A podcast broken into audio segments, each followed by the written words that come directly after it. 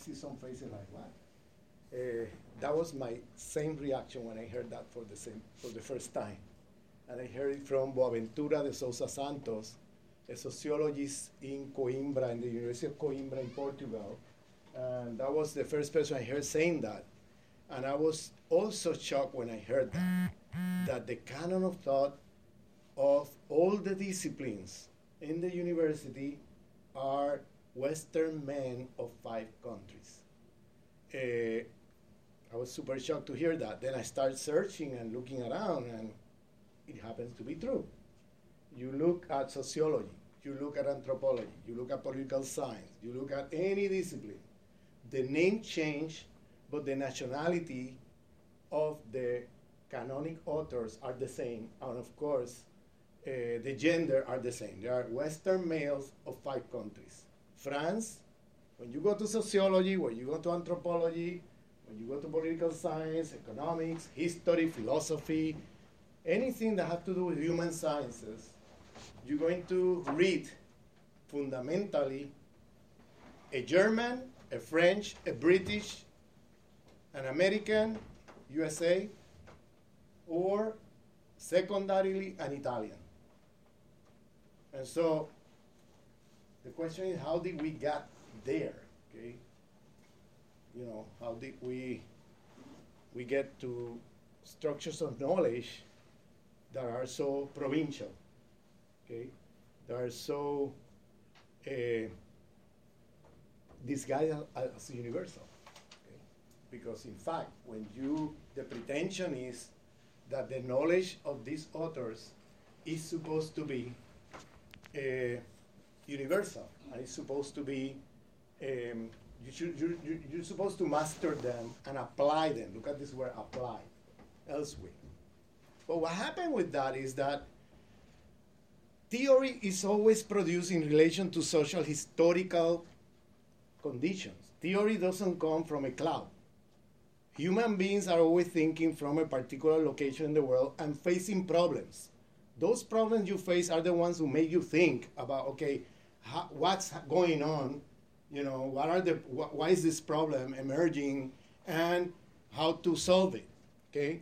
And what happened with this uh, with, with this uh, epistemology where you have mesophyte countries monopolizing the structures of knowledge of what I call westernized universities, okay, uh, we need to, to call things as they are. If you say the university, you fall into the trap of thinking that this is a neutral space. You fall into the trap of thinking that somewhere or another you are here uh, learning uh, objective science as neutrality, objectivity as neutrality, okay? And, and then you fall into the trap of thinking that that knowledge is universal and you don't think twice exactly what, what are you reading, who are these authors, how did they produce the knowledge, where are they coming from, you know.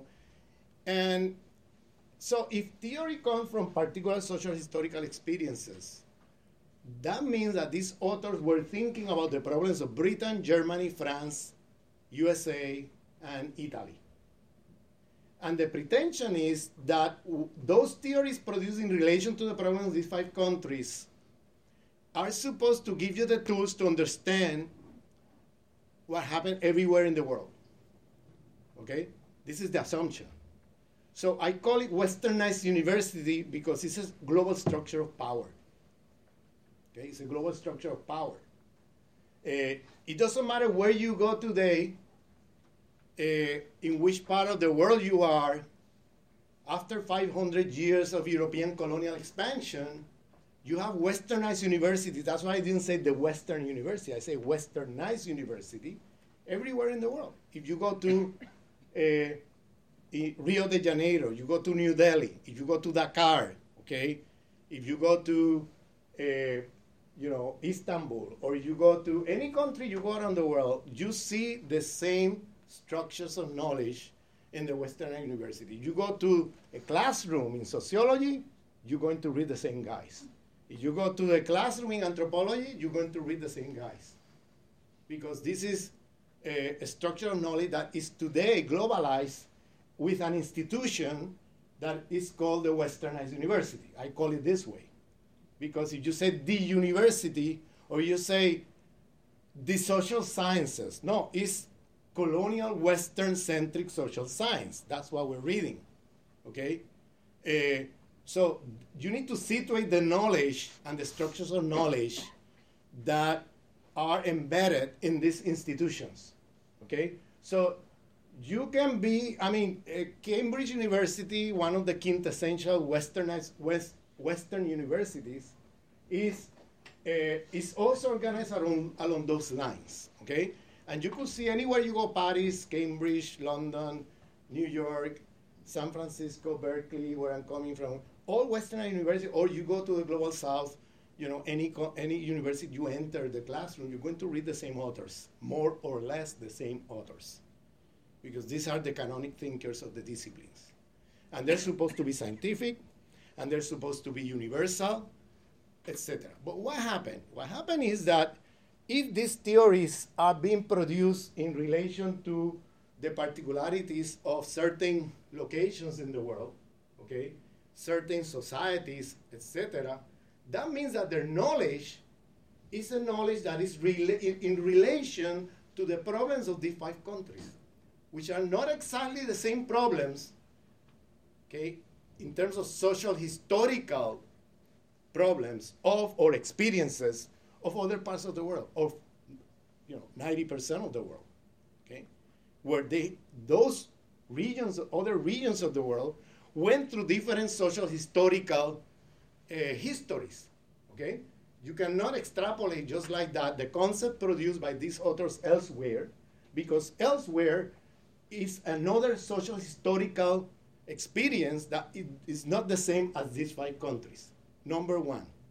And number two, because there, in that elsewhere there are other thinkers that have thought about the social historical experience of these places okay that have produced knowledge in relation to that and that they do not appear or show up in the in any of the disciplines of the western university but they're considered to be inferior to the western authors these western uh, authors of these five countries they're supposed to be uh, subalternized in relation to these authors. Even though these authors, these other authors elsewhere, have thought about what it means, what are the social historical experience of people in Brazil, or people in South Africa, or people in India, or China. But those authors are always out of the conversation in the westernized university. Okay? Uh, I'm talking as a trend, because there's always individual professors that do an effort inside these structures to try to diversify their curriculum and their syllabus and all of that. Okay? Uh, so, but that's not exactly what is required from them as a trend in their in the departments. In the department, when you're evaluated, you're supposed to master the canonic authors of these disciplines. And the canonic authors happen to be males and happen to be from these five countries. Okay? So, this part of the decolon, decolonial, uh, of the decolonial is to name things, is to, to, to also name things. So if I say to you, after explaining all of this, this is the university, I'm, I'm in a sense uh, uh, contradicting myself because this is not the university. This is a westernized university. And if I say this is, these are the structures of knowledge of uh, the Western University of the university, I'll be falling in the language of, of power that tries to represent these institutions as neutral. Okay? And so I prefer to say that the structures of knowledge of westernized universities, I call them epistemically racist and sexist. Okay? The foundation of knowledge of this institution where we are, I call it epistemic racism slash sexism. Why I'm saying that? Because if you privilege as superior knowledge the knowledge of males of five countries, that means that you are inferiorizing the knowledge produced in relation to all these problems by uh, people elsewhere in other parts of the world, okay? Including within what we call the West, Okay, if you privilege only five countries, uh, there are other parts of the world that are not there. That are also outside because they're not part of the canon.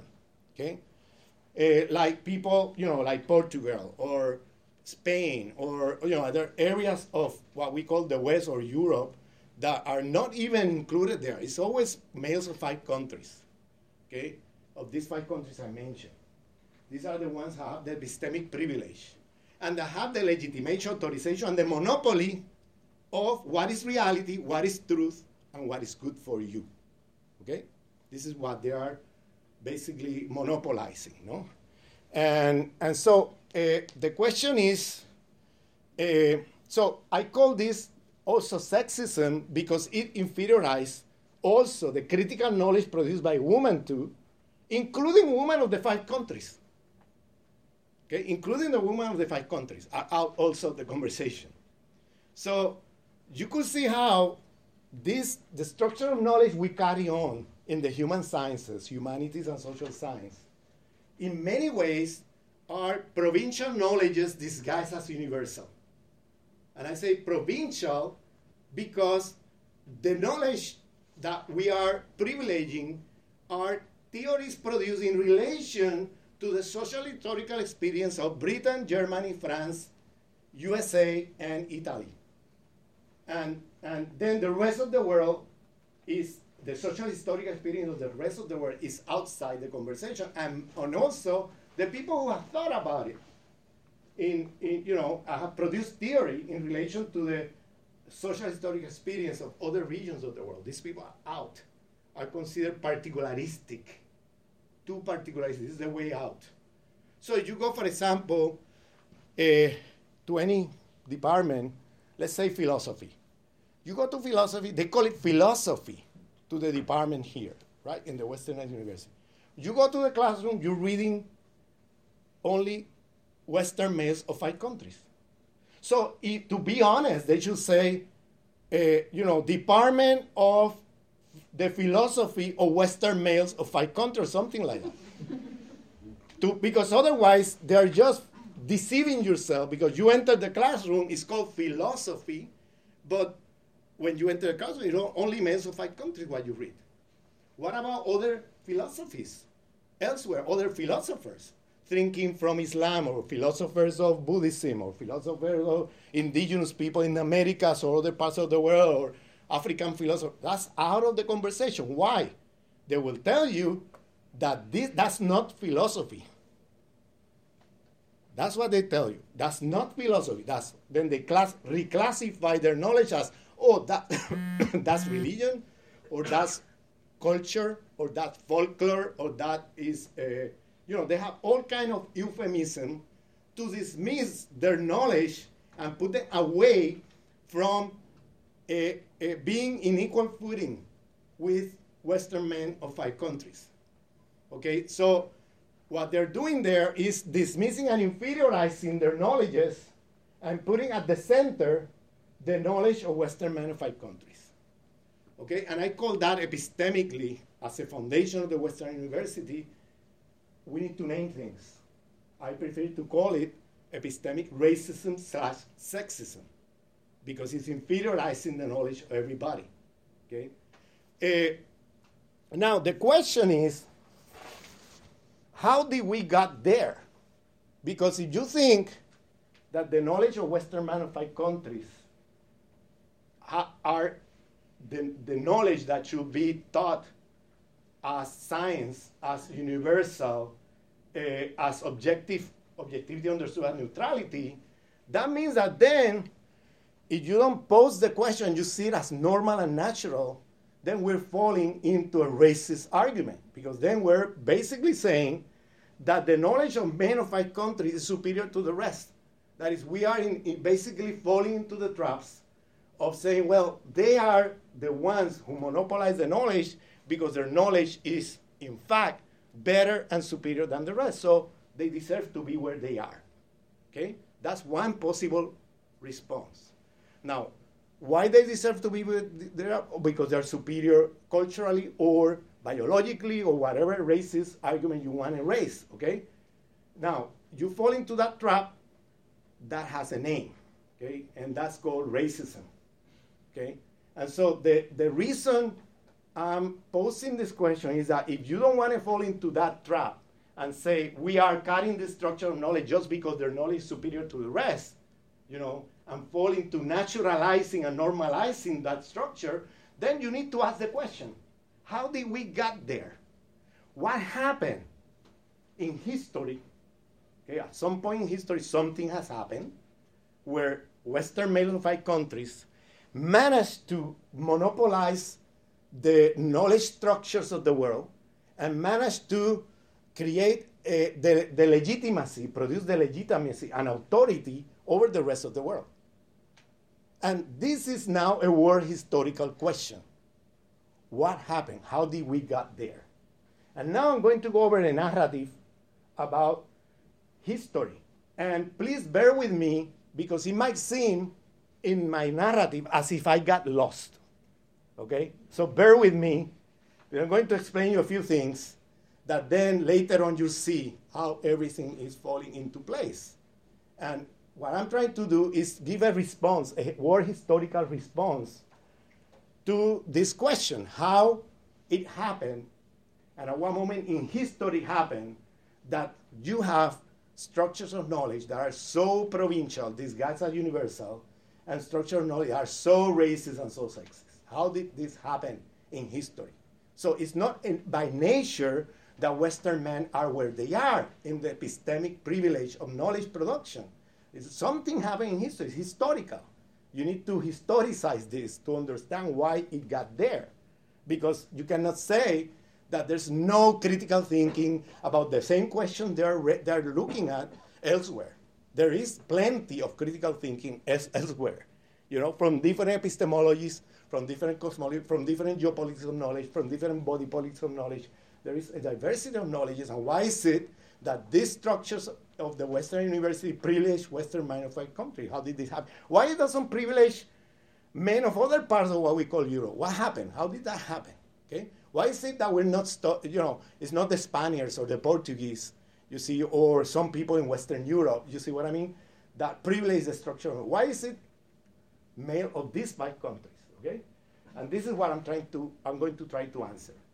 And I'm going to begin by my thesis to make uh, the, you know, uh, an overall argument so you know where I'm going or can follow what I'm trying to say is that the, these structures of knowledge were produced that I've been describing here as sexist, racist, and uh, uh, provincial were produced and how they got the privilege was through four genocides slash epistemicides of the long 16th century. Okay, I'm talking about genocide, killing of people, destruction of human beings, and epistemicide, destruction of their structures of knowledge. Okay, this is genocide, epistemicide.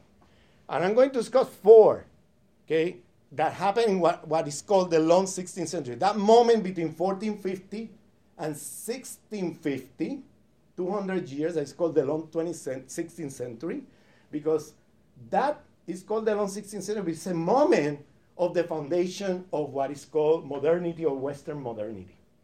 Okay? It's the moment of the foundation of Western modernity. And, and at that moment, at the same time, there are four genocide epistemicides happening that I'm going to link to this discussion. But bear with me because I'm going to go through a history that might seem as if I got lost. Okay? I will begin with the conquest of Al-Andalus. Conquest of Al-Andalus. Al-Andalus, for those of you who have not heard about it, is that part of Islamic civilization that existed in what is called the south of Europe. Okay? And it lasted 800 years. And in the, what is called, you know, the last remaining stronghold of that civilization was in the south of Spain, in what is called today Andalusia, all of that. Okay? Uh, that's a long history that I cannot go in detail. Okay? It will require another, another time. But let me say the following. In the late 15th century, you have, at that moment already, uh, you have a, a situation in which uh, the last remaining stronghold of Al-Andalus is the Sultanate of Granada. They have already conquered most of the territory. It took 800 years, okay, to conquer the territory. Uh, the way it happened was that, you know, the Spanish monarchy, Castilian monarchy, wherever they went, okay, they will uh, implement certain measures that I want to go in detail so you understand a little about what it meant, what is the world historical significance of the conquest of Al-Andalus, okay? And I think it has a world historical significance. I'm going through that not because I have some kind of nostalgia of the past, but because we need to look carefully at the methods of colonization used in the 15th century to understand what happened later, okay, in the next 500 years. If the conquest of Al-Andalus would have been that and it would stay there and the Spaniards would have just stayed there, okay, probably would be like some, okay, some uh, a secondary point in history. The reason it, it, it, acquires relevance is because the Spaniards, after conquering Al-Andalus, went to the Americas. And then later they went to Asia, Asia. No? And then they went to, uh, to other places, Africa, etc., all, you know, the Europeans, okay?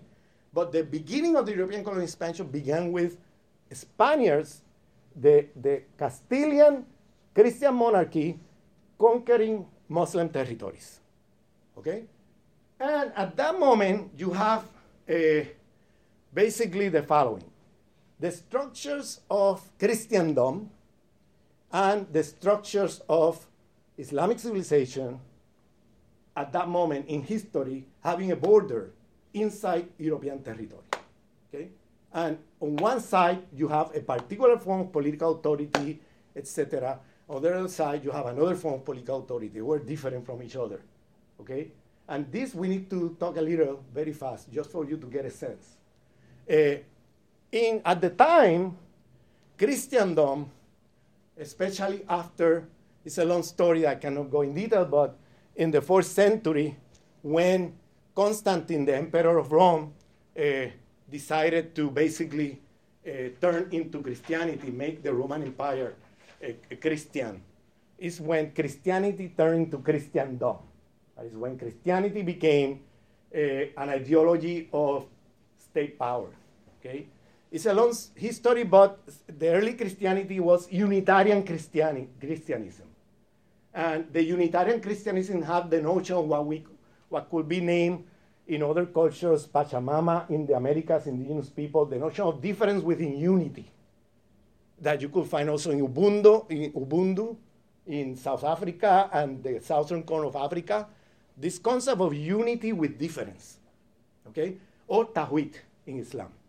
This, this concept is, you could see it in many ways in different cultures of the world, and early Christianity had that. It was called Unitarian Christianity.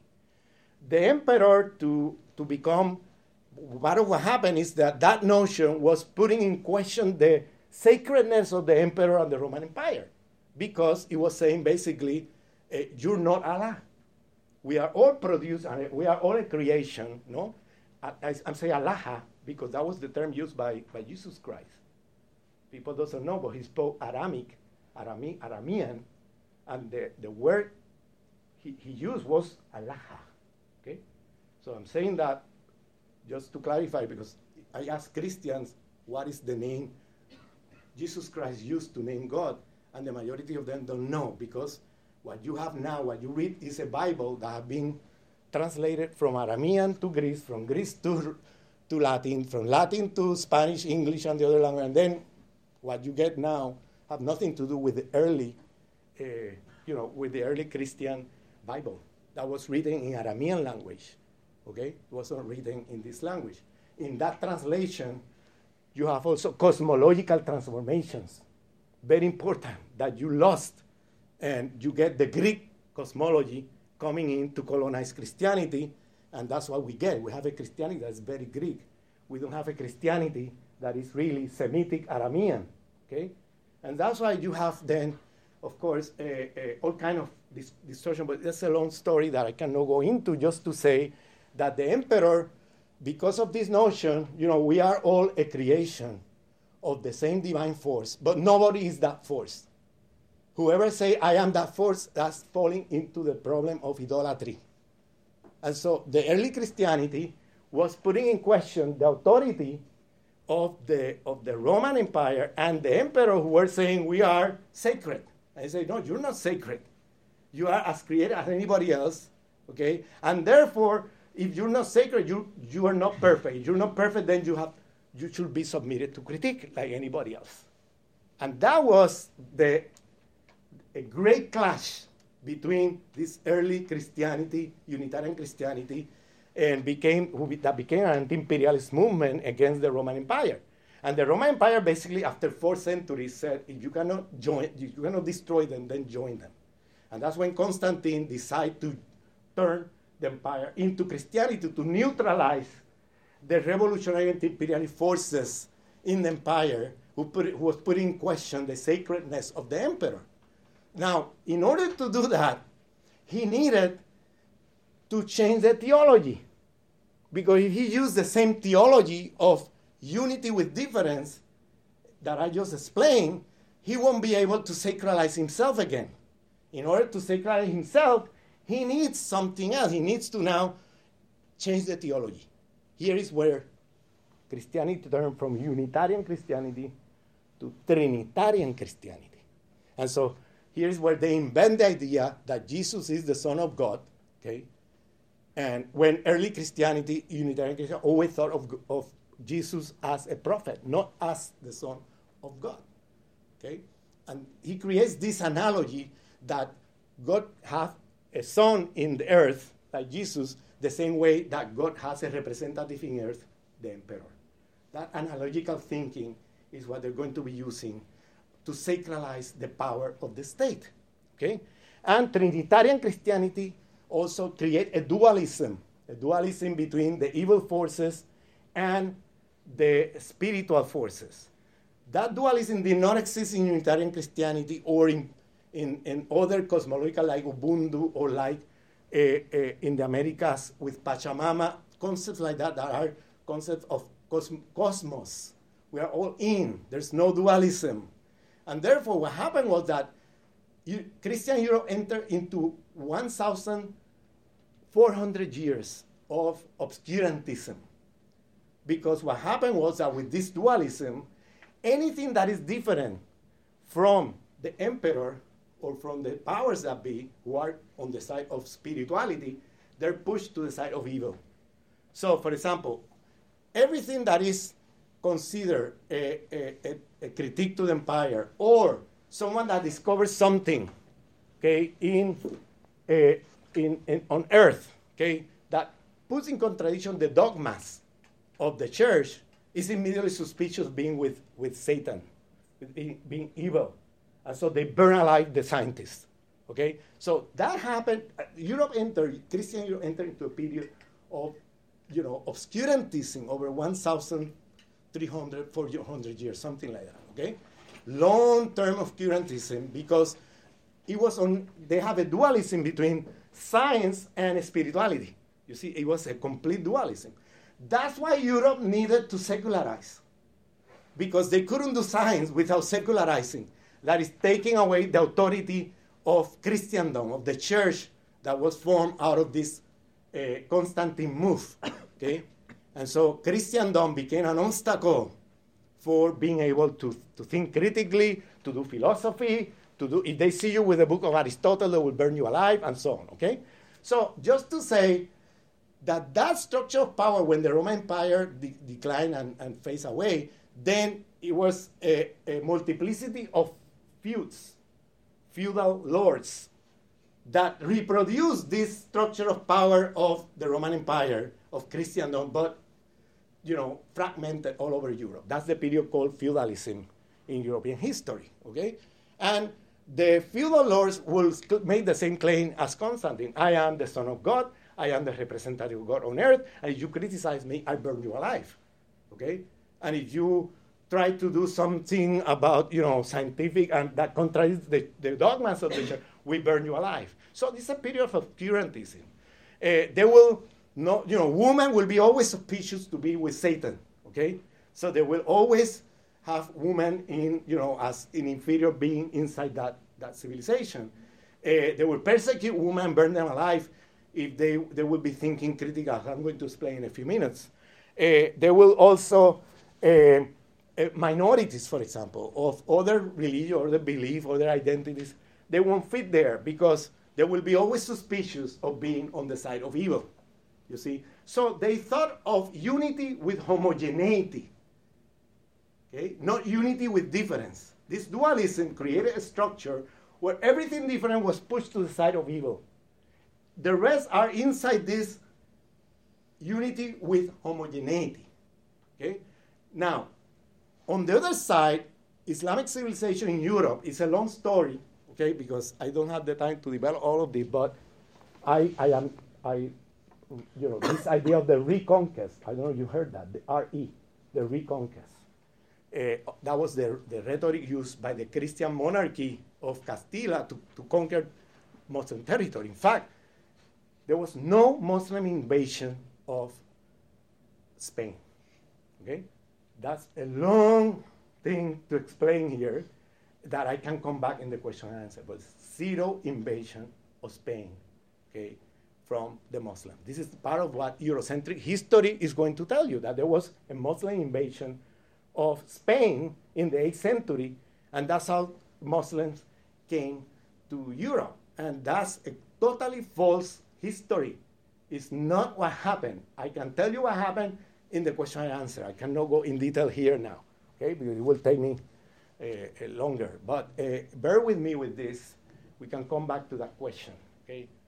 Uh, now, uh, that's part of the Eurocentric narrative to justify the conquest of Muslim land later, you know, in the process of conquest. They use this argument that, oh, we've been conquered, all we're doing is recovering what was took away from us.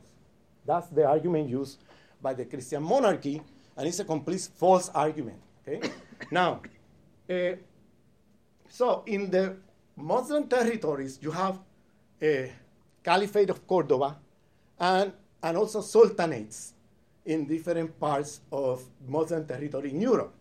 In those territories, you have a complete different structure of political power, okay, where you have a state that do not pretend that the population in the state have the same identity of the state.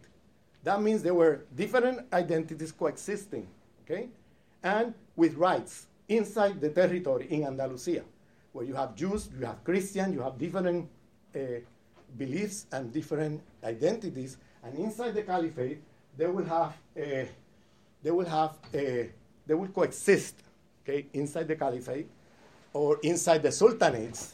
So you have here a notion of unity with difference, not the notion of unity with uh, with homogeneity. Meaning by that that the unity with difference means that people coexist without being exterminated or repressed or pushed to the side or evil or things like that, okay, inside Muslim territory, okay? Uh, the other thing is that because of the notion of unity of Tawhid, then you discover something on earth, okay, that is new, okay? Uh, it's not seen as a threat to the spiritual beliefs because all of that is part of the same creator. And if you discover something new that the rest of human beings did not know about, then you are celebrated.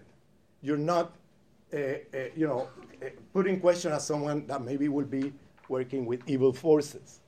You're celebrated because you have discovered something that is part of the creation of Allah that we didn't know about. You see? So there's no pretension that because of the notion of unity with difference, you know, and the same thing you could see in other civilizations. At that time, as I said, Christian Europe falling into this obscurantism, and a lot of the scientific advances at the time was Islamic civilization, Chinese civilization. The, the Mayas in the Americas had the most precise calendar, calendar of the world, you know, who had, can predict uh, uh, lunar eclipses, solar eclipses, you name it. You know, have a capacity of prediction that is amazing. But we don't know what, uh, how they got to that knowledge, but they burned the, the, the codices, the, the way of archival of knowledge, they burned them. You know, so we don't know how they got there, but they, we know that is uh, has this all this capacity of prediction that is very precise. Was the most precise calendar in the world at the time.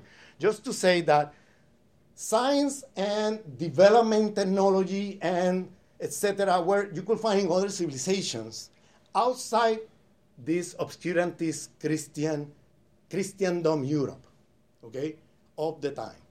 And partly because they have no problem with having spirituality and science, because there was no notion of dualism. Okay? It was a notion of unity with difference. Okay? Uh, so, in Islamic civilization in, uh, in Europe, you have the, the, the scientists, while one side were burned alive, in the other side they were celebrated. Okay? Uh, in, in, in, including philosophers too. Okay? By the way, a lot of what is called Greek philosophy all came through the philosophers, Islamic philosophers, and Jewish philosophers from Al-Andalus, from Andalusia. That's how they arrived to Europe. In Europe, it was forbidden to read a text of Aristotle for 1,000 years. Okay? That's important to know. If they find you with a book of Aristotle, they burn you alive. It was forbidden, the Greek philosophy. Okay? And I'm saying that because now, later on, they're going to claim their origins in Greece as part of the narrative to produce the idea of the superiority of the West over the rest. They invented an origin in Greek civilization that is a totally mentioned because over a thousand years or more, you couldn't deal with the Greeks. How could you have a memory of that and claim origin there when in fact you are, you know, you are you have all, already uh, censored those texts for a thousand years? I mean, how could you invent this idea? Okay, uh, so anyway, so you have uh, in terms of women rights in Islamic civilization, there was the recognition of to divorce, there was the recognition of property, inheritance, and so on. Okay, as opposed to the other side where women have no rights to property, no right to, to inheritance, and there was no right to divorce. Still, in Christian countries, you know, uh, divorce arrived very recent in the 20th century in most of the Christian countries on the world. And there's still Christian countries that do not recognize divorce, still today. But most of them went and accepted divorce as a right in the 20th century, very recently, okay? So I'm saying all of this because we need to understand now when we say the conquest of Al-Andalus, we need to understand what is being destroyed and what is replacing it, okay? And so that's why I'm going over this, so you know what is being replaced as opposed, you know, to what is being destroyed, okay? So, uh, so the, the, so the, to make a long story short, we are now at the end of the 15th century. And part of what they were doing when we were conquering Andalusian lands was uh, there were people who were Muslim or Jews, uh, when they conquered the land, they will force conversion to those who survived or who accepted to survive. Those who resisted were killed. Okay? So you have an exodus of a lot of Muslim and Jews. Where? To Muslim lands. Because in Muslim lands, Jews have the right, you know, have rights recognized, while in Christendom land, they were not recognized, okay? They were persecuted, okay, as part of those evil forces that belong to the side of difference, okay? And uh, I'm saying that because a lot of the narrative we have today, especially Zionist, Orientalist narratives, make, make us believe that there's been, you know, that what you have in Palestine today is a conflict between Jews and Muslims that they don't understand each other for a thousand years, and the most anti-Semite people are the Muslims. When this is history upside down, because in fact, Jews persecuted from Christendom over centuries. Where did they go? They go to Muslim lands because that's where they have their rights recognized. In Christian Europe, they were persecuted. Okay? They were killed, they were tortured, they were so they, they, they went to Muslim land. So if there is any case to make about anti-Semitism, in any case have to come from Christian Europe and later sci- pseudo-scientific Europe, okay? Uh, were the ones who always were after the Jews. And Jews were always running away to Muslim land from the pogroms, from the extermination, from the massacres of Christian Europe for a thousand years, okay? So I'm saying that because today, the, the Zionist Orientalist narrative has managed to distort reality in such a way that you still hear people saying, oh, no, no, is that the Muslims are the worst anti Semites. Okay? And, uh, and turning everything upside down when history is telling us something different. Okay? Uh, so, uh, the end of the 15th century, you have what they did with those who were forced to conversion was to use what is called the encomienda. The encomienda is a system of forced labor where the encomendero okay, will uh, surveil their exploitation of labor, but will survey also their conversion. They wanted to make sure they were not faking conversion. So the encomienda is a structure. They brought Christians from the north. In every place they conquered land in Al-Andalus, they clean up, they did ethnic cleansing, what we call today ethnic cleansing, they, they, they wipe out the land, take over the land, take over their houses, take over their, their commerce, everything, all the institutions, they take it over, okay, and take the Muslim and Jews out, either by killing them or by those who, who, who, who stay there were the ones who were accepting conversion by force, okay? So either this is the notion of unity without heterogeneity and without unity. I mean, without diversity, you see?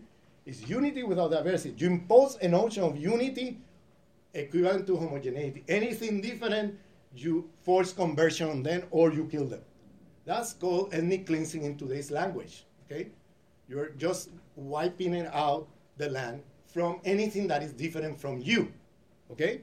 Now, you have a, a, this wipeout of the territory what happened was that then uh, the, the encomendero will be in charge. It's a Christian coming from the north, taking over the land, taking over properties that was brought as you know colonizer, and then put by force these people to work and survey their labor as well as their conversion. Okay? Today we have a language for that. It's called settler colonialism, and you've seen that from Al-Andalus all the way to Palestine today. Okay?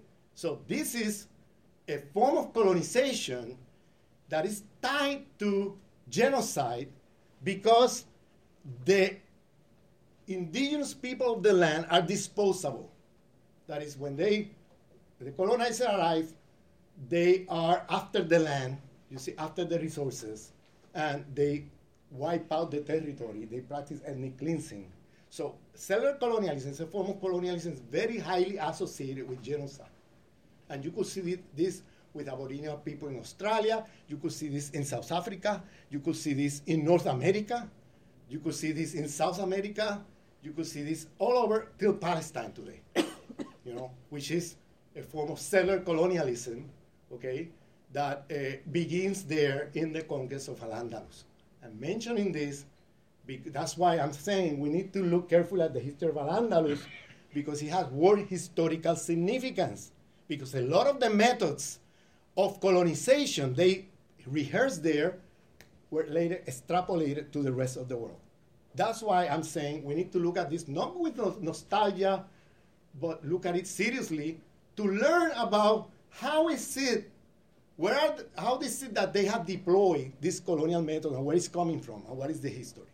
The other thing they were doing was attempting to produce a situation where the state, the monarchical Christian Castilian state, will have in their territory one identity corresponding to one single population. The, what is that? The fiction, this is the, the fictions of what later is going to be called the nation state. Okay?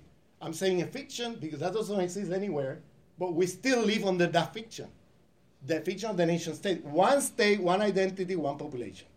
That doesn't exist anywhere. You know, it's a fiction, it's a Eurocentric fiction that has created more problems than solutions. Because wherever you go with that model of political authority, my God, it's just, you know, trouble, okay? Because immediately you get into the trouble of, okay, who is part of the nation, who is not part of the nation, etc. What do you do with those who don't fit the, ident- the identity of the state?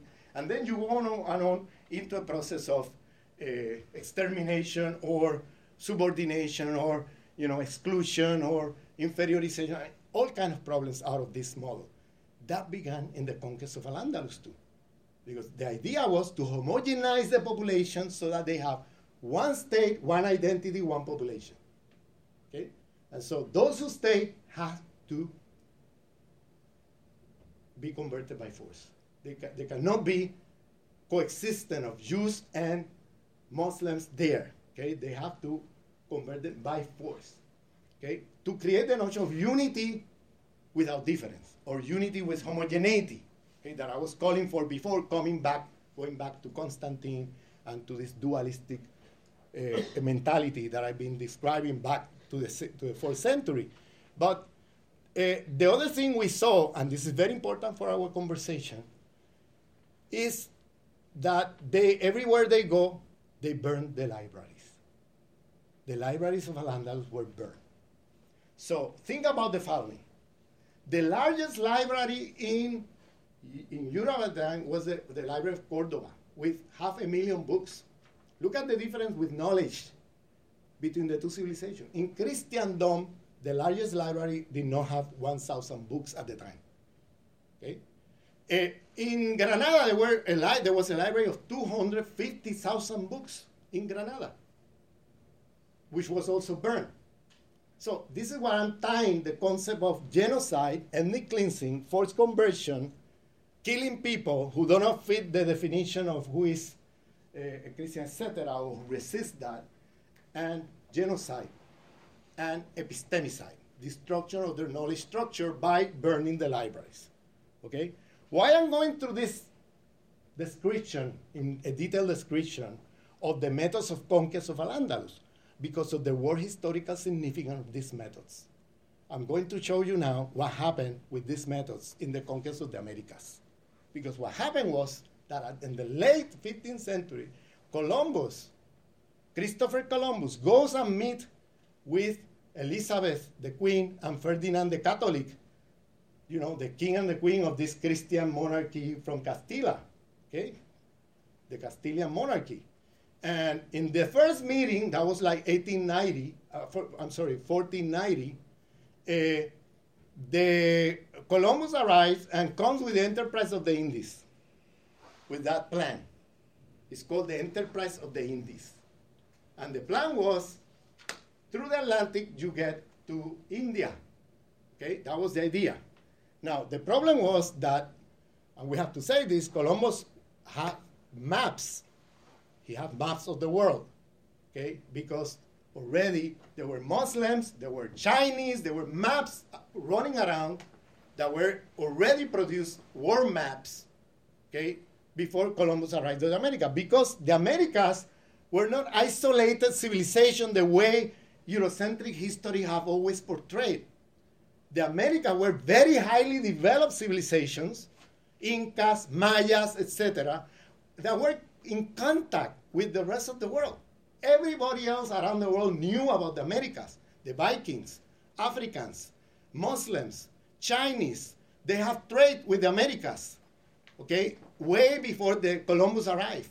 But the arrogance of the Europeans to say, oh, instead of saying, you know what, we didn't know about it, we were ignorant, we finally catch up with the reality of this territory. No, they will say, we discovered it. And then attribute this to their own, you know, nobody knew about it, we discovered it. No, you came very late into the game. There were already maps, there were already, you know, and uh, all these people around the world knew about these other civilizations. They, are, they have trade, they have commerce, they have communication, they have all kind of things already happening, and crossing the Atlantic and the Pacific, okay, that uh, knew about this and they were already, but Europeans, because of their obscurantism and isolation from the world, were the only ones that didn't know about it. And so when they finally got there, then they claimed that they discovered it. Okay? Instead of saying, you know what, finally, we found out what everybody knew. Okay? But that's arrogance. That's imperialist arrogance. Okay? And so, uh, so Columbus came with these maps that were Chinese Muslim maps. Columbus, in his, apart from being a navigator, he traded maps. And so all these maps were running around in Europe. He was Genovese. In Italy, through the missions of the church from China, were bringing these maps.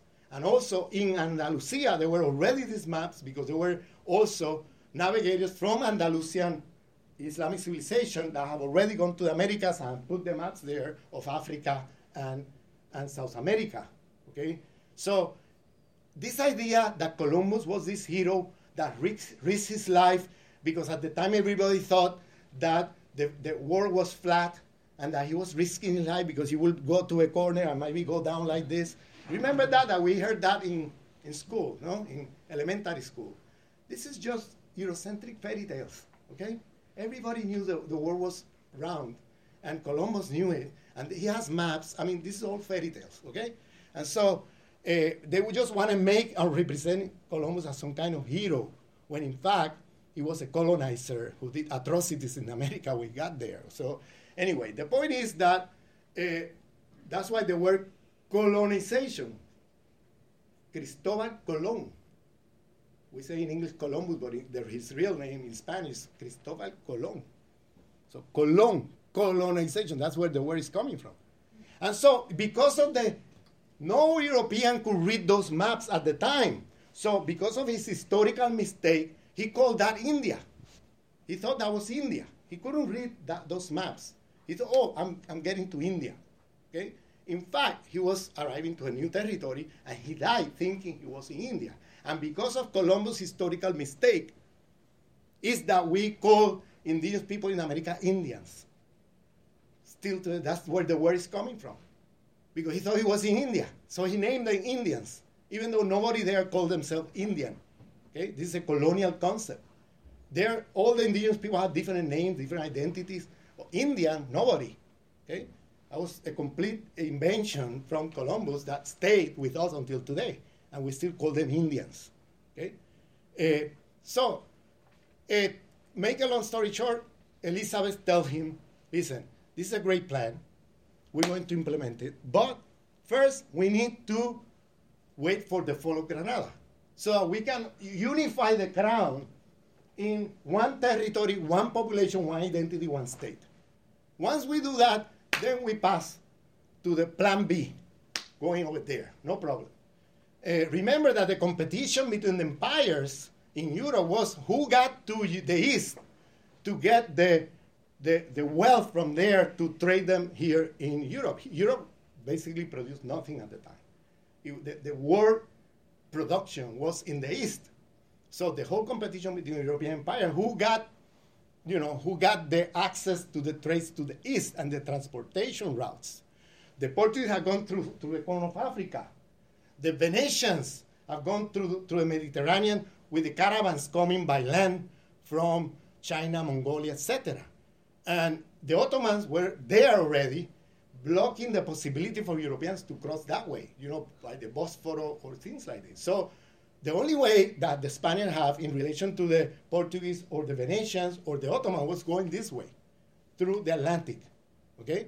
And uh, they bought the idea, they accepted the idea, and they thought they were going to India. You know, that's why they accepted the plan. Now, once Granada fell, January 2nd, 1492, that's the day of the fall of Granada. Okay? And Columbus was in Santa Fe, a few kilometers away from Granada, where the Christian army was there. You know, he was waiting for the fall of Granada because he, he followed up the promise of uh, Queen Elizabeth.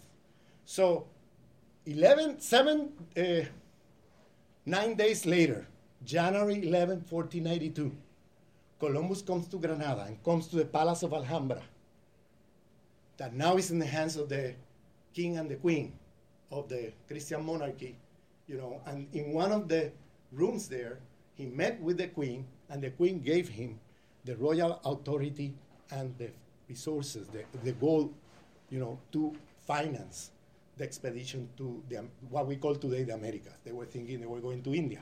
That's what the term West Indies and all of that, okay? Uh, so, make a long story short, that's January 11, 1492. October 12, 1492, arrived Columbus to the Americas. Ten months later, okay? And in, he puts in the diary, like he stepped out of the boat, step out of the boat for two hours, one hour, nobody knows exactly. But he came back to the boat and put in his diary, these are people without religion. Pueblos sin secta in Spanish. People without religion. I'm saying he's the first Western anthropologist. Western anthropologists, British, French, American, they go to third world countries, study a tribe for two weeks, and then write a book as the experts of the tribe. Being two weeks there. I mean, this guy step out one hour, and then he already is writing. He's the first ethnographer, Western ethnographer. He's already writing. These people have no religion. Okay. Now, when you say people without religion in the 21st century, you might you might think that the guy is saying, "Oh, they are atheists." But in the late 15th century, that it has a complete different connotation than today. When he said there are people without religion, in the Christian imaginary of the time, human beings have religion. You might have the wrong one. I might kill you for that. We might fight each other. I want to. I will impose mine on you, you know, and we might fight for that. But you're still a human being because I'm still thinking of you as a potential member of my religious community. You see, and but what happened when you say people without religion? Is something happening?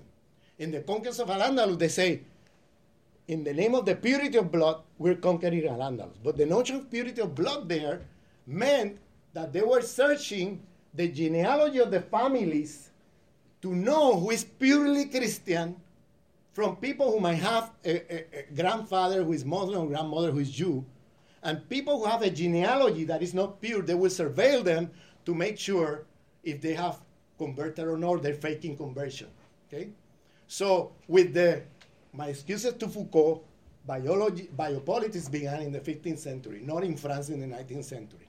Okay? Because Foucault was so French, he was not Eurocentric, he was French centric. If you have, have been Eurocentric, at least he will know, a little European historian know what happened in Spain in the 15th century but he's tied to the French-centric view and thinking that biopolitics and this surveillance of the state over the population is something that happened in the 19th century and not, and not before. And in fact, this you could see very clearly in the, in the 15th, 16th century in Spain. And so they were surveilling the family. So this notion of purity of blood was not the way we think about it today. Purity of blood was not yet fully racist notion because it was about the genealogy of your family.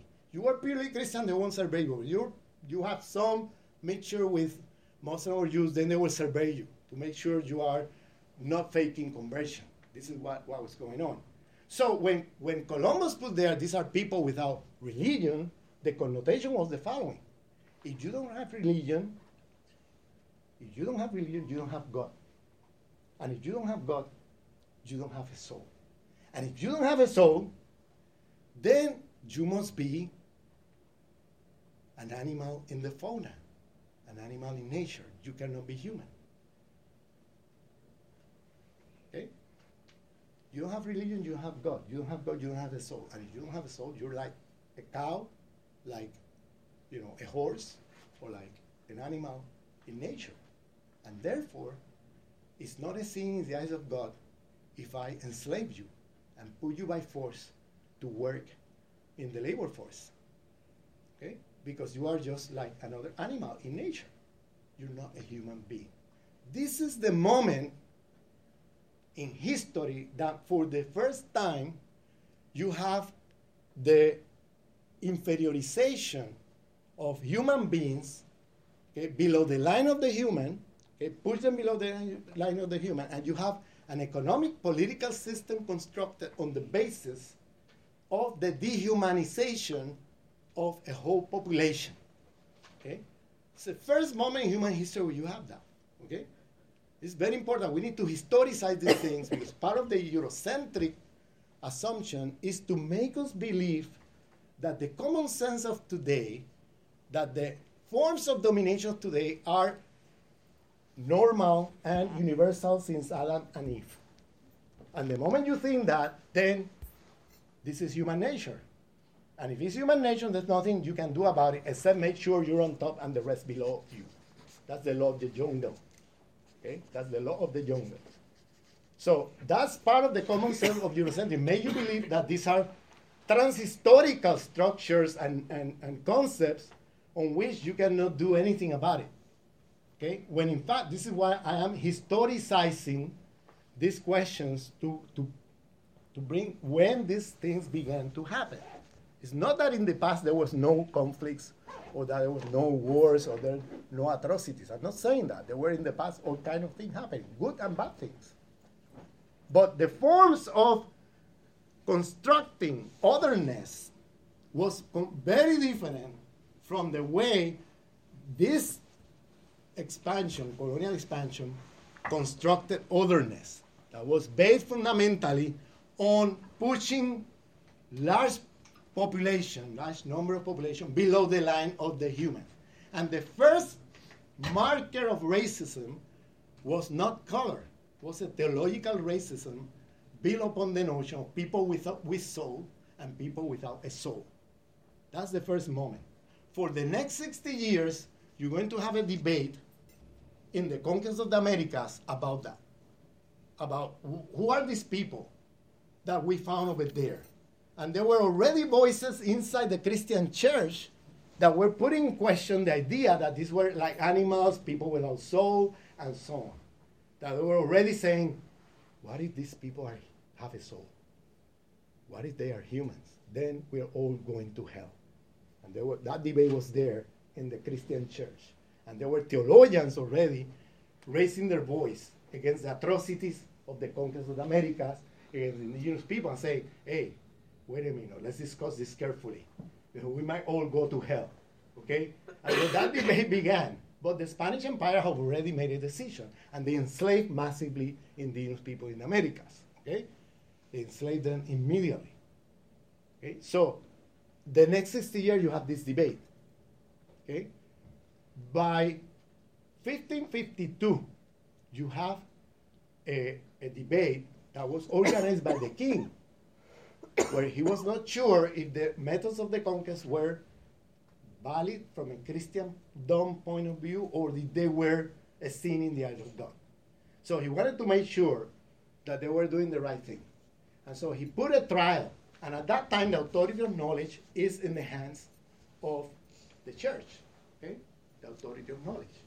And so he put a trial, a tribunal that was already a theological tribunal. And that theological tribunal was between Bartolomé de las Casas, Bartolomé de las Casas, and Gines Sepúlveda. These were the two theologians that were debating this. To make a long story short, Sepúlveda lining up with the line that the methods we're using in the Americas is justified in the eyes of God because these are animals, people without soul. Las Casas said these people are have a soul but they are, uh, in a sense, they are uh, barbarians in a, in a childish stage okay, that need to be Christianized. Okay? So, people without soul vis a vis barbarians that need to be Christianized. Look at the two lines. These two discourses are, are this, this trial has world historical significance because the thing is that this trial, in this trial, you have the two positions that the West have, is going to use as racist argument against the rest for the next 450 years. On the one hand, the line of Sepúlveda, people without soul, in the 19th century, when the authority of knowledge went away from the theology, Christian theology, and went into the pseudoscience of the 19th century, especially natural science and biology, people without soul turned into people without the human DNA. That's a secularization of the theological argument of the 16th century. Now, in this pseudo biology, pseudo-scientific argument of the 19th century to say, okay, from people without soul to people without the human DNA. Okay? And then the line of Las Casas is going to be also secularized in the 19th century with the social science and especially anthropology. And so from barbarians to be Christianized, in the 19th century you have the discourse of primitive to be civilized. This is a secularization of the theological argument of Las Casas in that trial of the 16th century. Now you have the two discourses that today we call biological racist discourses and culturalist racist discourses. These are the two. So you could see, you could trace down the genealogy of this kind of discourses for the past 500 years, okay, from the, tri- tri- the trial in Spain 1552 all the way till today. And you could see how these two lines of arguments have been there in imperialist colonial projects all over the world till today. Till today. Okay? So you could see also, uh, so in that trial, in the long run, Sepúlveda won the trial. In the short run, Las Casas won the trial. So they decided that indigenous people in Americas were barbarians to be Christianized. So what did they do? They took away all the indigenous people from slavery. You might think they're now, now, going to emancipate them. No. What did they do? They brought the encomienda into the Americas. That is, they put them in a form of coerced labor, okay, and because it's barbarians to be Christianized, where they're going, the encomendero is going to do, so it's a method of conquest of al now, now in the Americas. They're going to now serve surveil the exploitation of their labor through coerced labor and survey their conversion. Okay? With Christian colonizers coming in, taking over the land, and put them to work by force and surveil if they're converting or not, or they're faking conversion. The same methods of the conquest of Al-Andalus, now you see them extrapolated to the Americas. Okay? Now who's going to do slave labor? This is when you have the beginnings of the European captive trade. This is not a slave trade. This is, this is the language of the masters. If you say the slave trade, you're assuming that Africans are already slaves, and the Europeans just went there to the shores of Africa, and they were slaves there saying, I am a slave, take me to the Americas in a cruise. Okay, take me to the Caribbean in a cruise. In fact, what happened is that they organized a mass industry of kidnapping people in Africa. That's why I'm saying the captive trade, putting in boats by force, and then enslaved in the Americas. And they are going to occupy now the position of slavery in the Americas that they took away from the indigenous people. Okay? And this is the moment of the beginnings of the captive trade, because it's going to be a vast industry of kidnapping people organized by the Europeans with local African collaborators, okay, that are going to participate of this and begin the kin mass kidnapping of people and transferring by force to Americas to be enslaved over there, okay?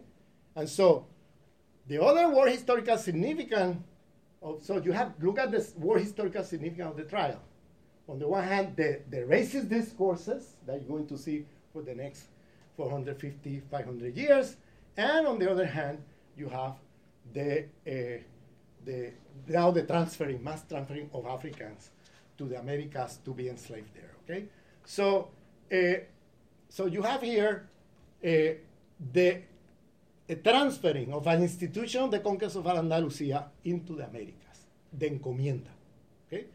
But what else they transferred? They transferred the epistemicide. So they also were burning the libraries of indigenous people in America. Libraries there were codices and quipus. they were not the notion of the book we have here. Okay? It was for them the books were uh, written in, in a form of uh, uh, textiles and in form of paper, okay, that they used from raw materials there, and they, they wrote in hieroglyphics a lot of their knowledge was archived this way, and they were basically burned, like they did in Andalusia. So look at how the methods used in the conquest of Andalusia are now transferred to the Americas. Okay, uh, so so so far we're looking at from Andalusia methods of conquest now in the Americas transferring them. Now let's look the other way.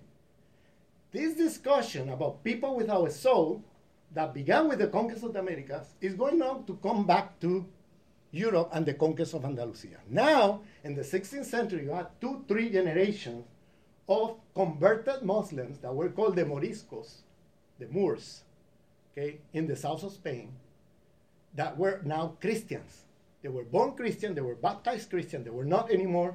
Most of them, the majority of them were not Muslims, even though there were some community of, of these Moriscos that were still practicing Islam in secret, okay? But uh, the, the majority of them were already uh, converted. The memory, because part of burning libraries, you know, is precisely today we have a language. Is you delete the program and you upload a new program.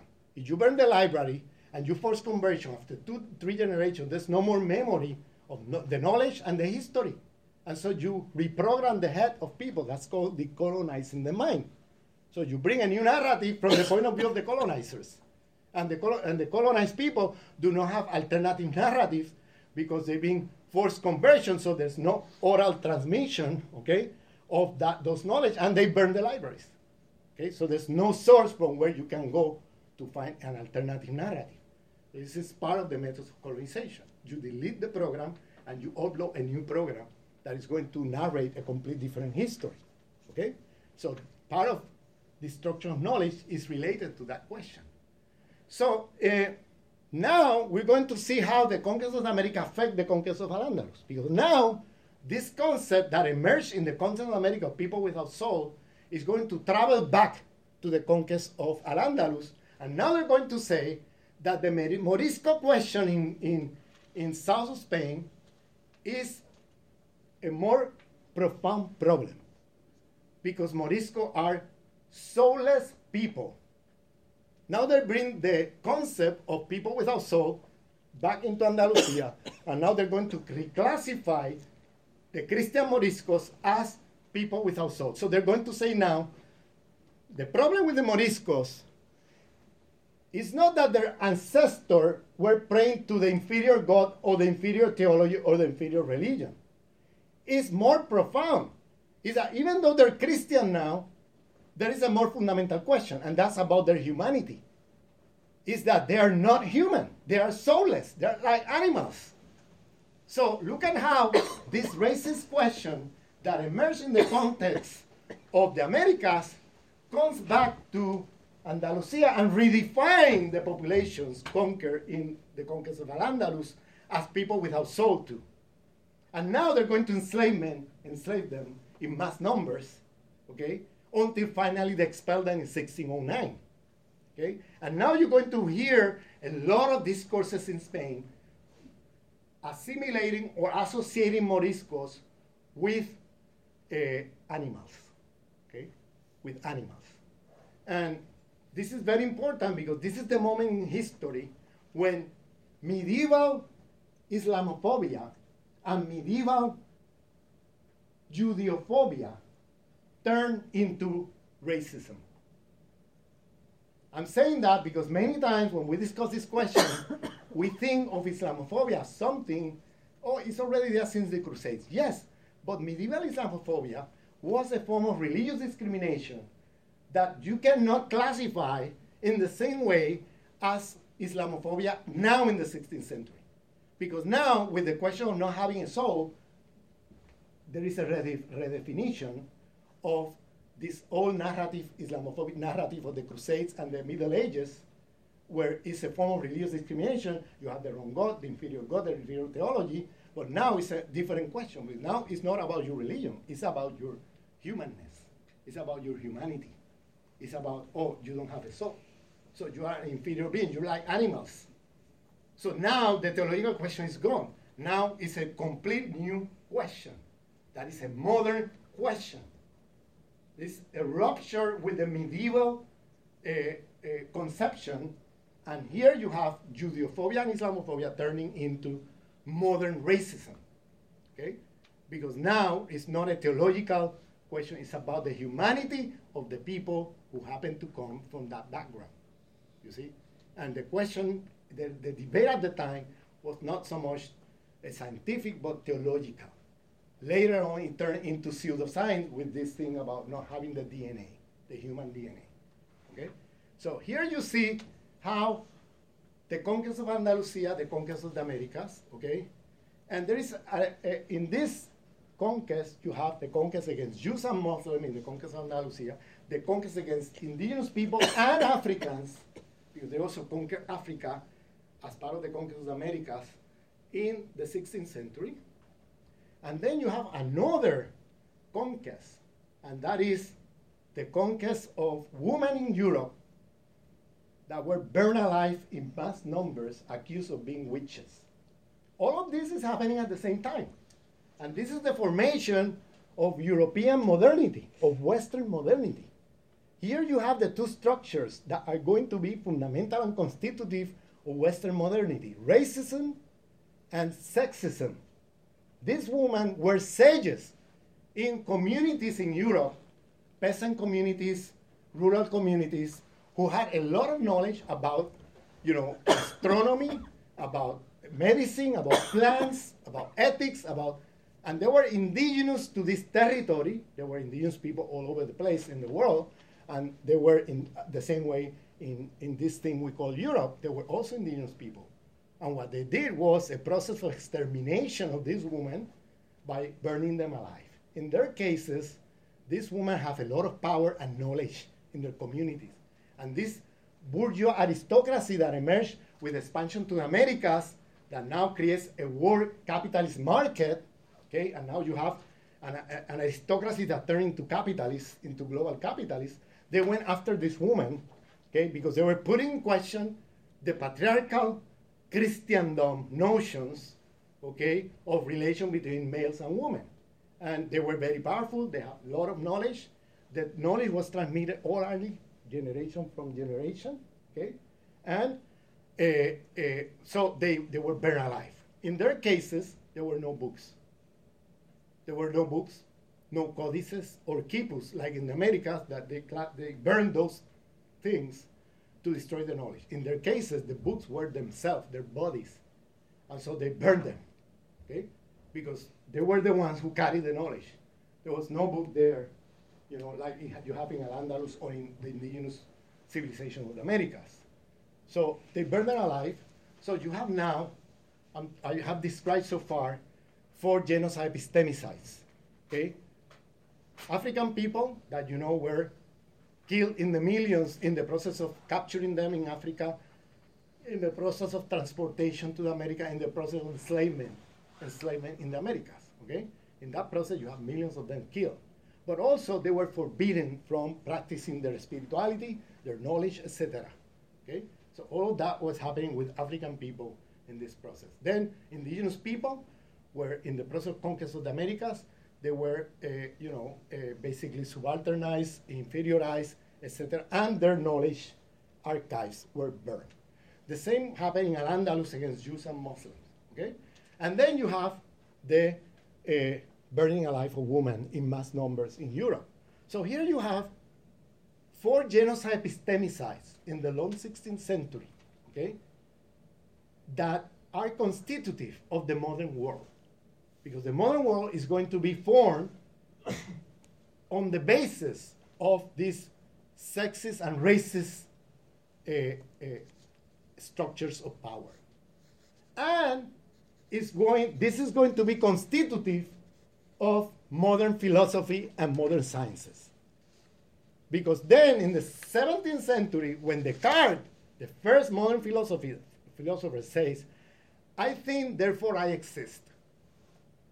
Okay? This, I think, is the moment when the Europeans were trying to secularize from the authority of the church, of Christendom, to be able to produce science, okay? is that moment, and here comes the See, I say, takes the authority of knowledge away from the Christendom God into this I, and says, oh, takes all the attributes of the Christian God and extrapolate them to this I. And it's going to say, this eye is able to produce a knowledge beyond time and space, universal in the sense of beyond any particularity, and not situated anywhere in the world. It's like, it's a God eye view, he will say.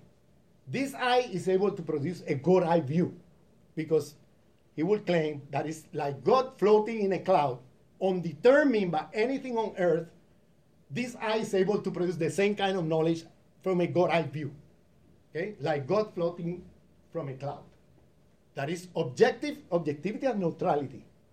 Universal in the sense of beyond any particularity, undetermined by any particularity. Okay?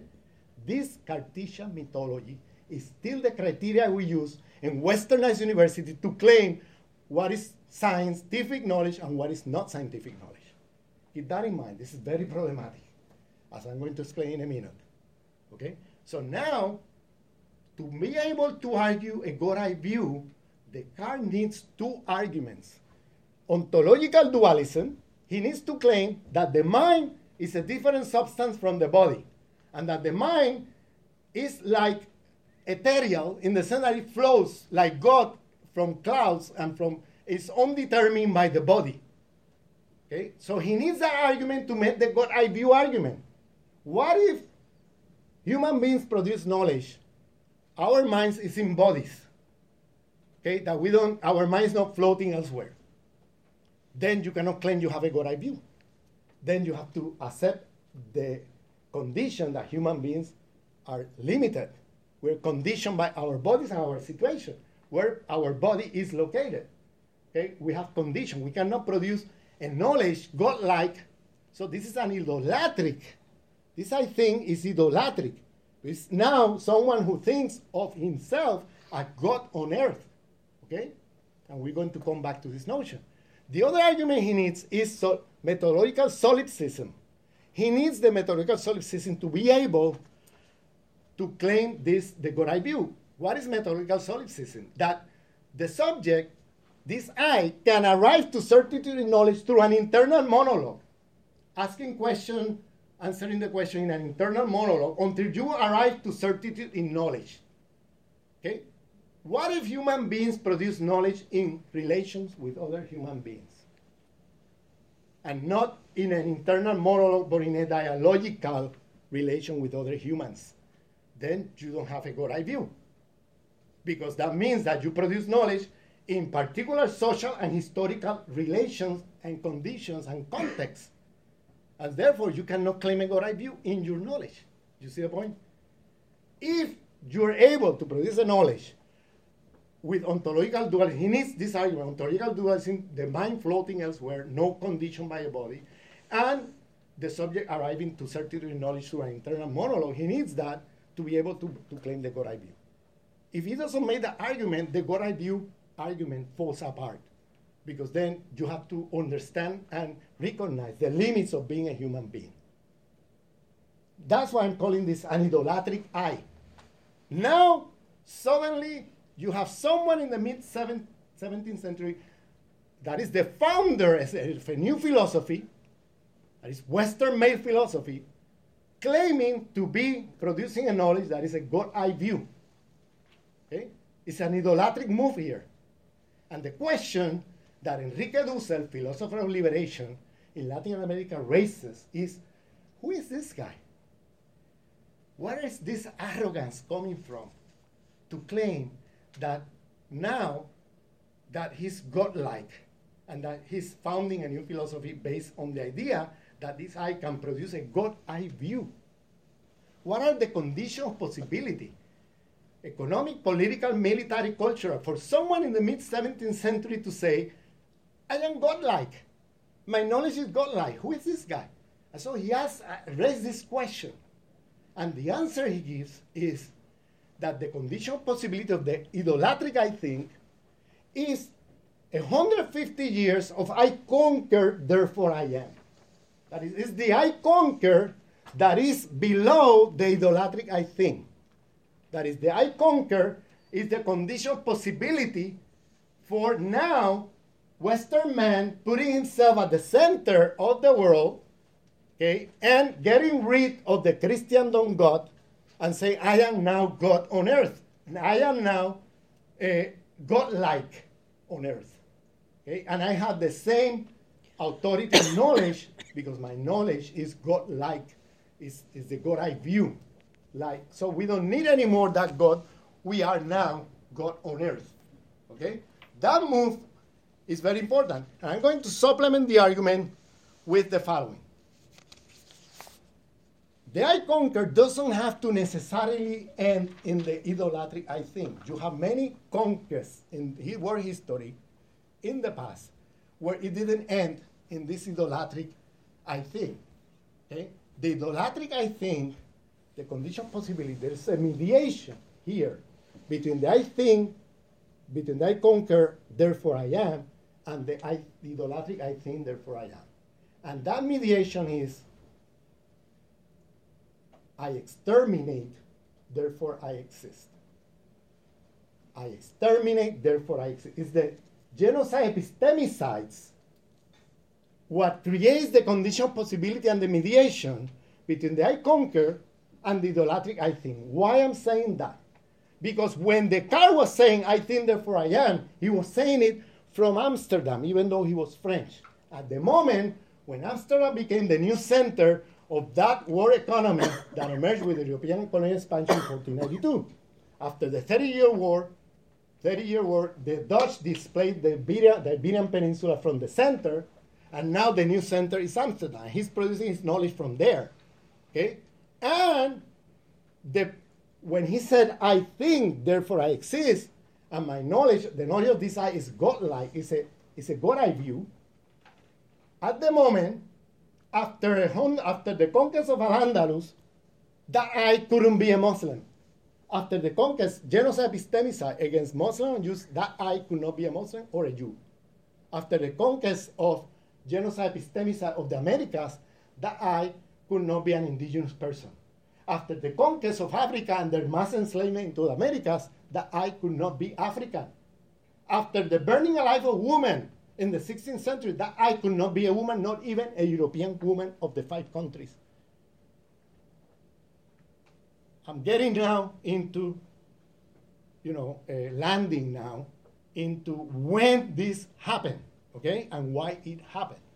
And the thing is that I exterminate, that is, the destruction, the epistemicide, and the genocide is what creates then the conditional possibility of saying, okay, this high can only be a Western man. Because in the common sense of the time, after those genocide epistemicide, no, it didn't occur to anybody in Europe at the time to think that the eye of Descartes could be a woman, or could be an African, or could be an indigenous person, or could be a Muslim or a Jew. Because that philosophy is already constituted by the common sense created by these poor genocide epistemicides. And that's the foundation of Western philosophy. It's founded on genocide epistemicide. Then a hundred years later, comes Kant and says, because we read these authors with a lot of generosity. We read, I think, oh, that's me. No, for Descartes, is almost nobody in this room. We read them with generosity oh, the transcendental subject of Kant, that's me. No. For Kant, you're not the transcendental subject. Most people in this room. Because when you read the anthropological writings of Kant, 100 years after Descartes, okay, he's going to say that rationality is in the white man north of the Pyrenees Mountains. What are the Pyrenees Mountains? The mountain that divides the Iberian Peninsula from the south of France. So he's going to say rationality is north of the Pyrenees. In a white man, he's going to now use color. Because color racism is going to come with a force, and theological racism is going to be displaced with the kidnapping of Africans in Ameri- in, in, in, you know, and taking them to enslaving the Americas. And now in the 18th century, when Kant is writing, color racism is now a major thing. And Kant is going to say in his anthropological writings, rationality is north of the Pyrenees, in the white man, north of the Pyrenees mountain. Rationality, yellow man, African man, black man, he would say, and red man have no, are irrational beings. and the Iberian Peninsula contaminated with African, black, indigenous, uh, Islamic, all kind of things, and therefore are irrational beings. So it's going to now subalternize the Iberian Peninsula out of the epistemic privilege of the West. It's going to now inferiorize, even though the Iberian Peninsula began the colonial expansion to Americas and all these racist discourses, now it's going to come back to haunt them when they're displaced after the Thirty Year War by, by the Dutch, later, later the British, later USA, etc. But when they're displaced, immediately south of Europe become a different uh, space that are going to be subaltern and inferiorized racially by the Europeans of the North. You could see that today in the rhetoric about the 2008 financial crisis, where they say, no, the problem with financial crisis are the pigs. Have you heard that in the news? Pigs. Portugal, Ireland, Greece, and Spain, the pigs. Have you heard that? This is the term used in the press in Northern Europe to describe the crisis. And they will say the, the reason of the crisis is not the plundering of financial capital over the resources of the world, including South Europe, etc. Is that Southern Europeans are lazy and corrupt. That's the argument that you're going to see in the front pages of British newspaper, German newspapers, etc., since 2008. They are, these are the same arguments they've been using against Africans, Latin Americans, and Asians for centuries. Okay? For centuries. So the point I'm trying to make is look, here comes Kant, and now Kant is, you know, in a very clear, color racist way, is, is saying who has access to rationality. White man north of the Pyrenees Mountains. Okay? Of course, he doesn't talk about women, because women are out of the question. He's talking about men, but women are not in the, in the conversation. Okay? And so, the first scientificist secularist westernized university is founded in Berlin in the 18th century with a Humboldtian Kantian epistemology. So from the beginning, this westernized university that began in Berlin and later became the structure that I've been described as the Western University as a global structure of power that creates the, the elites that are going to be the westernized elites that are going to do the job for the West over the rest. Okay? Now, this is going to be founded from the beginning on epistemic racism, sexism. Because for Kant and Humboldt, the authority of knowledge, of course, cannot be an African, cannot be indigenous, cannot be Muslim, cannot be Jew, cannot be, cannot be a woman. Okay? It's only white men north of the Pyrenees Mountains. Okay? This is where the foundation of the Westernized University. And to finish, why is it that in the 21st century, I mean, I, I hope you have seen the connection so far, you know, between how the I conquer translate into idolatric, I think, through the I exterminate, therefore I exist. The genocide epistemicides becoming the mediation between the I conquer and the idolatric I think. And how these genocide epistemicides of the 16th century are constitutive of the structures of knowledge of the modern world. I hope that argument has been put forward and understood, and we can now debate it or discuss it. Okay? And to finish, the question is why in the 21st century we're still carrying on with this kind of, uh, you know, racist, sexist epistemologies, with this kind of provincial knowledge disguised as universal, etc. Why is it that we're still there? And the answer to that is how these epistemic structures are tied with global structures of power. The coloniality of knowledge is tied to the coloniality of power. That's why they're still there. And I give you an example to finish. In the 16th century, we went from Christianize or I'll kill you. Okay? My knowledge is superior to yours. You are inferior to me. So I know not only what is reality, I know not only what is truth, but I know what is best for you because my knowledge is superior to you. Okay? So this arrogance and epistemic racism is at the center of global structures of power. Because then, if I know what is best for you, it doesn't matter what you say is good for you. My knowledge is superior to you. So, whatever you say is going to be inferior to me. So, I know what is best for you. So, if I have to kill you to save your soul from your barbarianism, I'll kill you. Millions of people killed in the 16th century in the name of Christianize or I'll kill you. 19th century, civilize or I'll kill you. You are an obstacle to progress. You are primitive. Now it's not barbarian, now it's the primitive. You are primitive. I know what is best for you. You should stop praying this way. You should, you should pray this other way. You should stop dressing that way. You should stop believing this superstitious thing. You should become scientific. I try to persuade you through peaceful method. You don't understand it through peaceful method. Well, I will have to use force because I need to save progress and civilization, and you're an obstacle to progress and civilization. Millions of indigenous people killed in the 19th century in the name of civilize I kill you. Civilize I kill you. They went after indigenous people all over the world and killed millions. 20th century, develop or I kill you. You are underdeveloped. You don't know what development is. You're an obstacle to development. Here is the recipe to develop.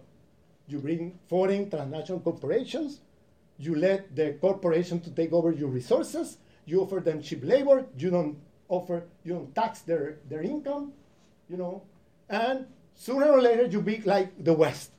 You, your economy is going to flourish like the West. Okay? This is the recipe. you, you, you don't agree. I try to convince you. You don't agree by peaceful means, then we have to use force in the name of progress and development. And here comes the CIA organized coup d'etat all over the world okay, in the name of develop or I kill you. And now you have developmentalist dictatorships all over, all over the world okay, in the name of development. I know what is best for you. It doesn't matter what you say is best for you. My knowledge is superior to you. I, I will tell you what is good for you. So they treat the rest of the world like childs in condescending paternalistic way, okay? inferiorizing their knowledge okay? and imposing on them by force their global colonial imperial designs. And now you have coup d'etat that killed millions of people around the world. In Indonesia, in 1965, in the first month of the coup, they killed more than a million people in one month. Not to talk about coup d'etat in Africa, in Latin America, all over the place, in Asia, they kill millions of people around the world in the name of develop or I kill you. 21st century. Democratize or I kill you. You're authoritarian, your culture is authoritarian. Even though those dictatorships were put there during the period of develop or I kill you, okay, by intelligence agencies of the West. But now they say, no, no, you have an authoritarian culture.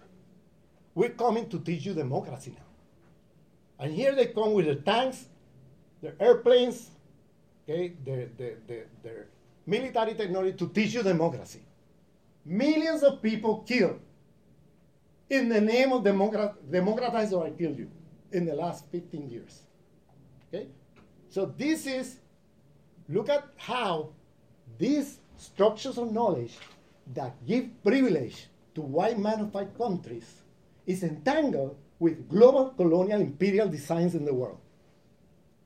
That's why we still carry on with this tradition, you know, and that's why the colony, the powers that be, keep it going and make it global. The Western University is a mechanism of domination power of the world system we live and of Western civilization today to keep the system going, to produce the westernized elites in the third world that are going to be the collaborators okay, of the domination of the West over the rest, of the exploitation of the West over the rest. You have this ongoing.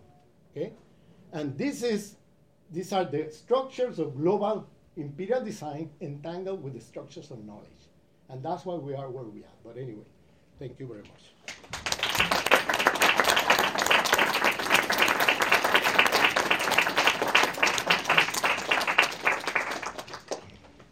As always, Ramon, a great pleasure to listen to you. Thank you. I'm going to take a few questions at a time. Excuse me. Uh, I have an audio recording going on. If you are unhappy to be recorded, just say when you ask your question. I'll turn it. I'll turn it off. So, questions, please. Okay. So here and then here. Yep. Now, given, given that the, the whole university structure is so uh, is built on this uh, uh, Western males lead five countries and exclude most of the world's population and half of the world's population uh, women, how can you have an institution of learning which isn't based on that structure? We need to, Rhodes Must Fall. Yeah. That's the that's the slogan of South African students. Rhodes Must Fall. What they're calling for is to decolonize the universities, Western University, you know, in the sense of bringing epistemic diversity. There are two, two things that are fundamental to decolonize the Westernized university. That's a long discussion, but I will tell you very fast two things. First, the structures of knowledge, the way it's divided, in disciplines like that, fragmented one from the other. This structure of knowledge emerged in the 19th century when European imperial powers needed knowledge production for their enterprises. So they produced so political science was the discipline that would give them the public policy. Okay? Economics is the discipline that will give you the economic policy. Anthropology is the discipline that will give you knowledge about the colonized people, the primitive people. Okay? Ge- geography is the knowledge that will give you the geopolitical military notions about how to go about imperial power. I mean, you, you go discipline by discipline, you will see that they are tied to imperial power colonial projects of European states in the 19th century. But today, we still carry on with that. We still fragment knowledge in this way. And then what happened? Then we are producing disciplinary decadence in the sense that we are producing knowledge based on the problems of disciplines and not based on the problems of the world. You see, we are producing knowledge based on disciplinary problems, and that's, that's a decadent knowledge. It's not going anywhere. Okay? That's why we go to conferences, academic conference, after two days we come out depressed. And we, we spend the next month recovering from the two days we were in that conference. Not only because there are the big egos there, you know, crushing everybody else, but also because it's nonsense what is being discussed in those disciplinary conferences. It's all about disciplinary knowledges that are decadent because they're not dealing with the problems of the world. So I'm calling for decolonizing those structures of knowledge and building new structures of knowledge that are based not on disciplines, but on problems that humanity is facing today. For example, let's look at the ecological crisis, or let's look at the problem of this thing called the nation state. Okay? And what kind of alternative form of state we can produce beyond this crazy idea of the nation state that create more problems than solution. Okay? Let's look at the problem of uh, there's so many problems in the world today, but let's look at the problem of imperialism. Okay, let's look at the problem of a financial crisis. Okay, so instead of producing knowledge based on sociology, anthropology, political science, and, and fragmenting knowledge like that, where then you never make sense of what's going on because you, you have fragmented knowledge in such a way that what you produce is, it doesn't make any sense about what's going on. Okay, but you produce knowledge based on problems.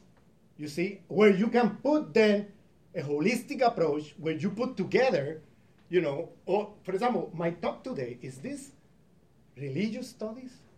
Is this sociology? Is this political science? Is this economics? Is this what is my talk today? How do you classify in this discipline? It's unclassifiable because I'm not producing knowledge based on disciplines, you see. I'm producing a knowledge that is, in that sense, transdisciplinary. So I'm, I'm tackling a, a, problem, a question, etc., and then bringing all kind of knowledge into it that the Western University fragments. So it could, I mean, what, I said today have elements of philosophy, elements of political economy, elements of history, elements of, of religion, elements of religious studies, no? Elements, all kind of issues are there, you see, that are not, uh, you know, uh, but I'm not, I'm not in the prison house of the disciplines, you see? I'm producing knowledge beyond the disciplines. Uh, and then we need to bring epistemic diversity to every problem we're dealing with. So instead of, okay, ecological crisis, and then you bring back the Western modified countries to answer, to define the problem and answer the questions, you bring epistemic diversity. Let's look at the critical thought, okay, produced by people, let's say, in the indigenous Aymara world in the Andean region, okay, the critical thinkers who are thinking about ecological problems of the world. Let's bring the knowledge of Muslim critical thinkers. Okay, let's bring the knowledge of uh, Bantu thinkers, Yoruba thinkers in West Africa. Let's bring knowledge critical thinkers. I'm not saying any thinking, okay? Don't get me wrong. I'm not saying any, I'm saying the critical thought, the people who have thought from different epistemologies and cosmologies, the problem of the ecological crisis. And then you can bring the traditional European men, how they have thought about it, but as one more, not at the center of the conversation. And then we can learn something maybe that might be useful there. And maybe we, we can, we're not going to do to European men what European men have done to the rest of the world. You see? They can come to the conversation, but they have come to come to the conversation with humility, listening to other people, okay, and decentering themselves, not thinking they're the center of the conversation. Because if that's the case, there's no dialogue, there is a monologue. If, if European men enter that door and come in and think of themselves at the center of the conversation, that's a monologue. That's not a dialogue. You see? So, no problem to bring some of the critical knowledge from that tradition, but it's just one more. It's not the center anymore. Okay? And then you bring epistemic diversity to each problem. Okay, nation state. Okay, how is taught this problem in different traditions of critical thinking of the world? You see? And then you bring something relevant and something more, in a sense, uh, broader than just this provincialism that we're enslaved to, okay, of Western men telling for us what is reality, what is truth, and what is good for you. That's over, man. It's not working. Eurocentrism is in terminal crisis. They can, the Eurocentrism is in terminal crisis because they cannot give solution to the problem they have created. When you have a civilization, that's the first line of Aimé Césaire discourse on colonialism the, the teacher of Frantz Fanon, where he says a civilization that cannot give answers to the problem they have created is a decadent civilization. And that's what happened with Eurocentric thought. They cannot give answers to the problem they have created. Look at the, the, the, the Copenhagen summit about ecological crisis. Nothing. They couldn't give answers. They don't know what to do. Look at the COP 21 or 20 in Paris. Nothing. It's a disaster. Okay? But look at the Cumbre of Cochabamba in Bolivia, where indigenous people from all over the world got together to think about this problem. And they have a lot to say. And they produce a document like this, okay, with a lot of interesting ideas about this question.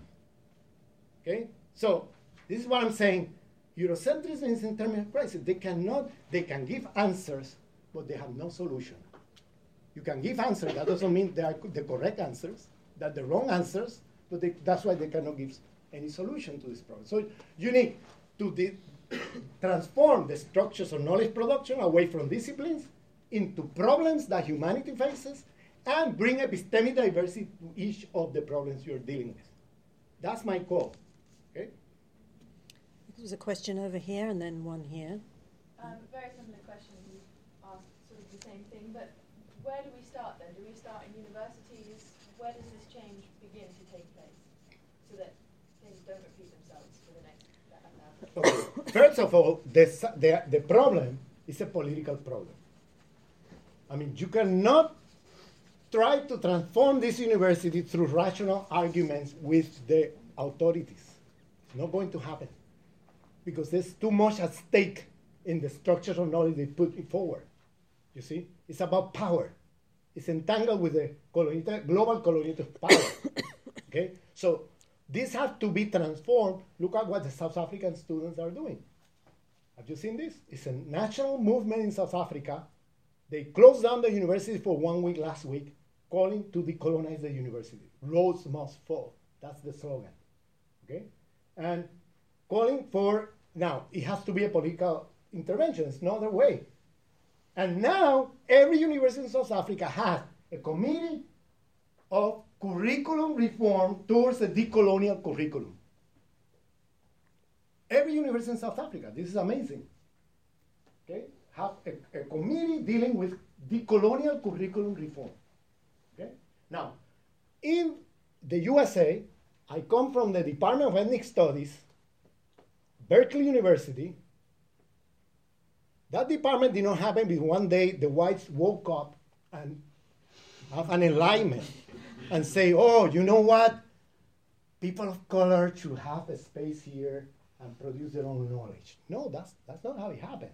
It happened with a strike in 1969, okay, where people of color went to strike at Berkeley and in San Francisco State University across the, the, the, the bay and calling for structures of knowledge that are dealing with their own history, with their own situation, etc., from the inside the white university and calling in question the knowledge produced by the white university about their history, about the world, about USA, all kind of thing. Okay, so that strike lasted a month and was a very bloody strike because the white folks, the white students, were protesting the war in Vietnam, was protesting about freedom of speech, all kind of stuff, and they were never ever okay mistreated or uh, in jail or anything like that at Berkeley.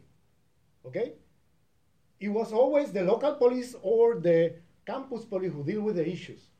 Here is a group of people of color doing a strike at Berkeley, calling for a space to produce knowledge. And what is the answer? Campus police? No. Berkeley police? No. San Francisco police? No. The National Guard of California was mobilized to beat them up for nine months. So it was with blood and violence that they were facing for nine months. Every day they were beat up by the National Guard. Okay? Every single day. Finally, they managed to conquer because at the beginning they were calling for a Third World Liberation College. That was the name with many departments. But that was never achieved in Berkeley, it was achieved in San Francisco State. Okay?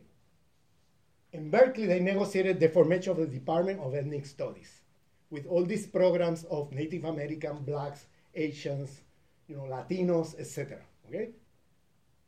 That is producing a critical knowledge vis-a-vis the white university, a decolonial critical knowledge. 30 years later, 99, there was a need of another strike because in those 30 years, they were cutting off the lines of the professor who retired, died, or moved to another university. So the department was shrinking to the point of disappearing. And so the student went on strike again in 99 to, to bring uh, faculty lines. And they brought 12 to 15 faculty lines. And they created a new center called the Center for Race and Gender that organizes now every year the Islamophobia conference in April, okay? And organizes every year conferences against racism, against gender oppression, you name it, okay? That was a result of the strike. That was not because one day the whites woke up with an enlightenment in their head. That was because there was struggle, political struggle. Now, I'm not saying that the Berkeley model is the model you should imitate everywhere. I'm not saying that. I'm saying, look, in different places what kind of strategies they're using and think about your situation here, what should, you should do. But I, I, I can tell you something, uh, doesn't matter which, which model you use, the Berkeley model or the South African student model or whatever model you use, you're going to face a political struggle. This is not going to happen by going to these racist, sexist departments, okay? and try to convince them by rational arguments okay, that they should diversify their epistemology to understand the world better. It's as simple as that. Okay? Try to convince them. Good luck. Okay? uh, but it, it's just you need a political movement to do that, to achieve that. You know? And of course, we have rational arguments. I'm not denying rational arguments. And of course, we have very strong arguments to make. I have made very strong arguments here. But that's not going to be enough. That's all I'm saying. You need the strong arguments, but you need also a political movement that will push the bottom. You see? And that's what happened with uh, in South Africa today. They, they went on a national strike, okay, and closed down, shut down all the universities. So you need to, to think about, in the context of Cambridge University or British University, what will be the best model to follow or to pursue. But don't forget that you need to organize politically to put the pressure that is needed to do this kind of transformations. There's a question here, and then here, and then there.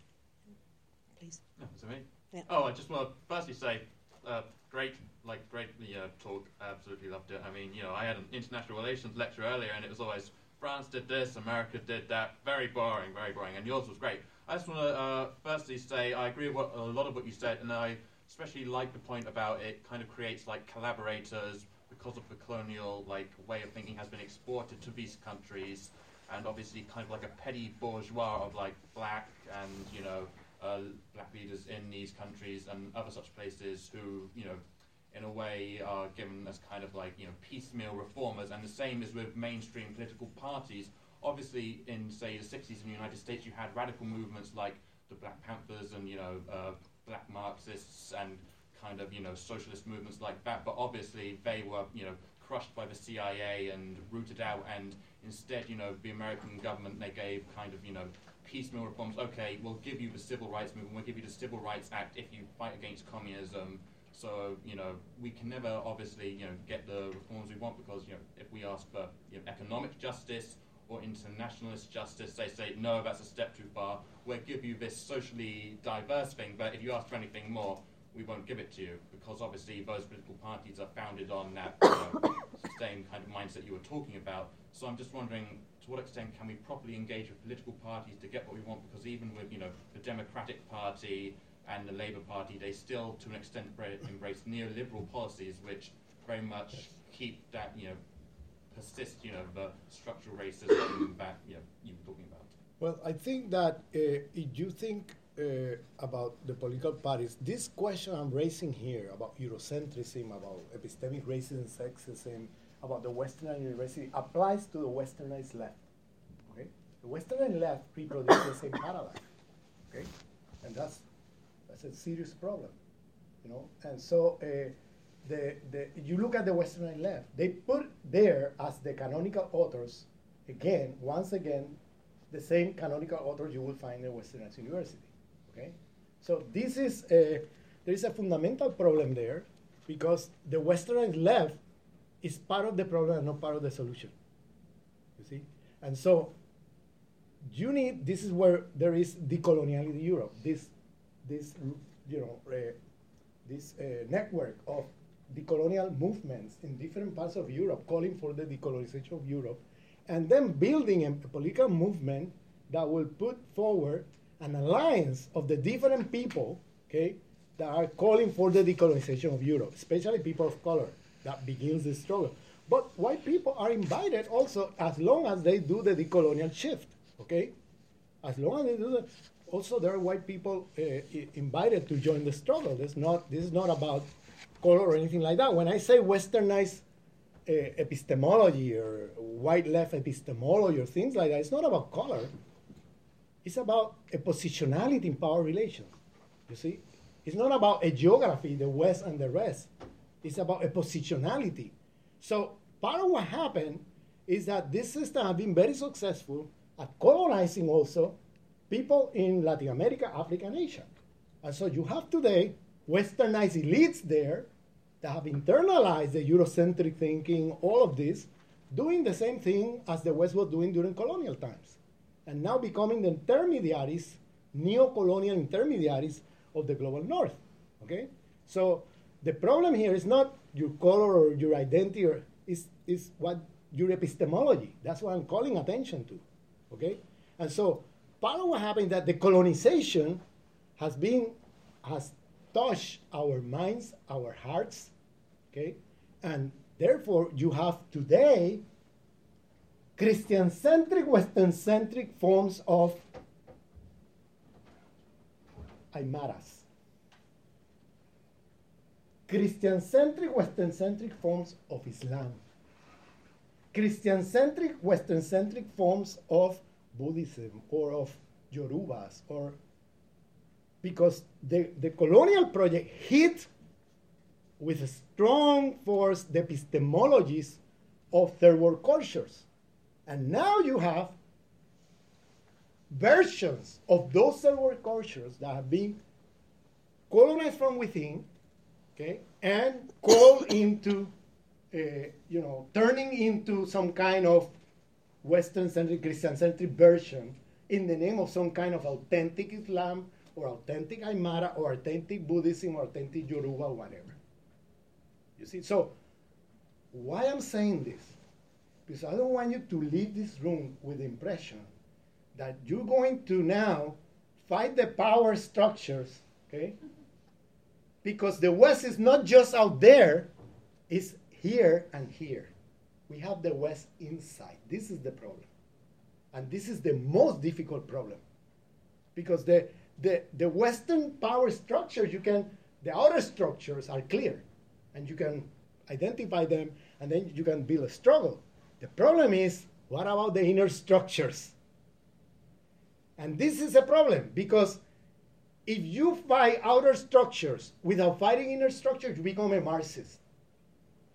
And the problem with that is that if you fight outer structure without inner structure, whenever you win the struggle, you come to power and you do everything again that you were fighting against.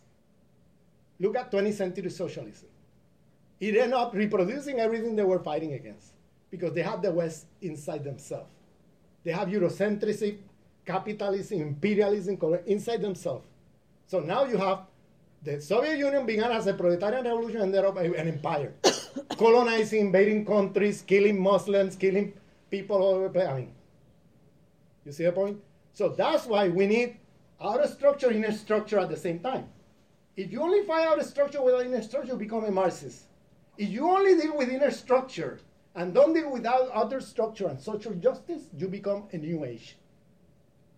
New age, you become new age. You know what is new age, no? You don't know what is new age? Well, uh, new age is this form of spirituality that is mostly white people appropriating all this spirituality from the third world, you know, and turning it into some kind of, uh, well, distorting it, turning it into a, a commodity, and then you have white people that goes to and spend two weeks, I don't know, in in in the Himalayas and they come back and then they're gurus of Buddhism, you see?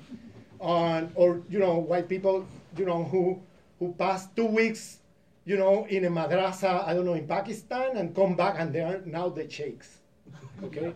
I mean, I'm telling you, this is serious. This is an appropriation, you know, of other traditions because they are, in fact, they are in crisis. There is also a spiritual crisis in the West. But instead of being humble, you know, now they want to turn the whole thing, the white supremacy thing, and the arrogance and the thinking of themselves superior. Then they go and they become the experts or whatever. This is the new age thing. And then and then they sell you whatever they're doing and, and charge you money. Okay? and then not only that, not only that, then the next thing is to say, we're wealthy because we are spiritually enlightened. People who are poor and uh, so it's, it's a form of spiritual fascism. You see, where they claim to be the New Age thing, that they have, you know, the superiority now, and then re- reproduce the whole thing. You see what I mean? They're not dealing with their egos. They're just reproducing their egos, you know, whatever in whatever they do. You see? And so our sick egos requires work with ourselves. But it cannot be work with ourselves where we leave the world intact with social injustices. We need to do both. Transformation of the outer structure at the same time that we deal with inner structures. Why we need that? Because you only find outer structure without dealing with inner structure, whatever you construct is going to be corrupted because you're going to again repeat all the problems you're fighting against. See the problem? And so this is why I want to emphasize on this question, you know, and also get you the sense that I'm not talking about outer structure over there and we are here as some kind of exteriority. No, we have the West inside ourselves. And that's part of the difficulty of decolonization. That today we have westernized elites, Western mentality, Western whatever, okay, and, and we reproduce all the problems. So for that, you, we need to, to have both the inner structure and the outer structure struggle. Okay? And that you could see in many of the spiritualities that that's put there. You know, inner jihad, outer jihad in Islam, or you, you can see among certain versions of Buddhism also the same, the same structure. You could see among the Yoruba, among the uh, Aymaras in Latin America. I mean, you could see this all over the place, okay? Where you see this, let's put it this way, non-Western spiritualities dealing with this question. But there are colonized versions of all of them that then pass or are recycled as some kind of authentic third world whatever, okay? Islam, Yoruba, Aymara, whatever.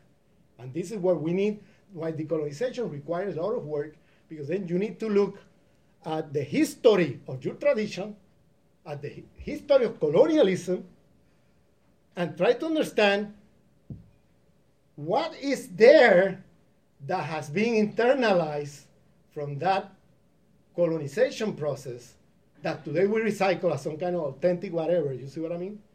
Uh, that you know that is just creating more problem than solution.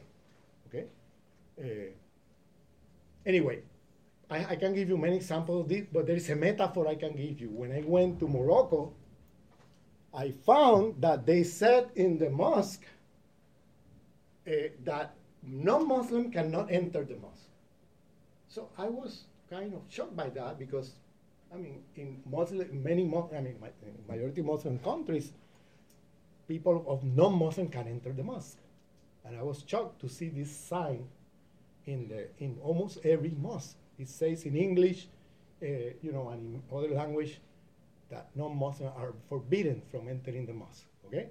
And since the time of the Prophet, non-Muslim could enter the mosque. So I asked someone in, when I was in Fez, I asked someone, why is this so?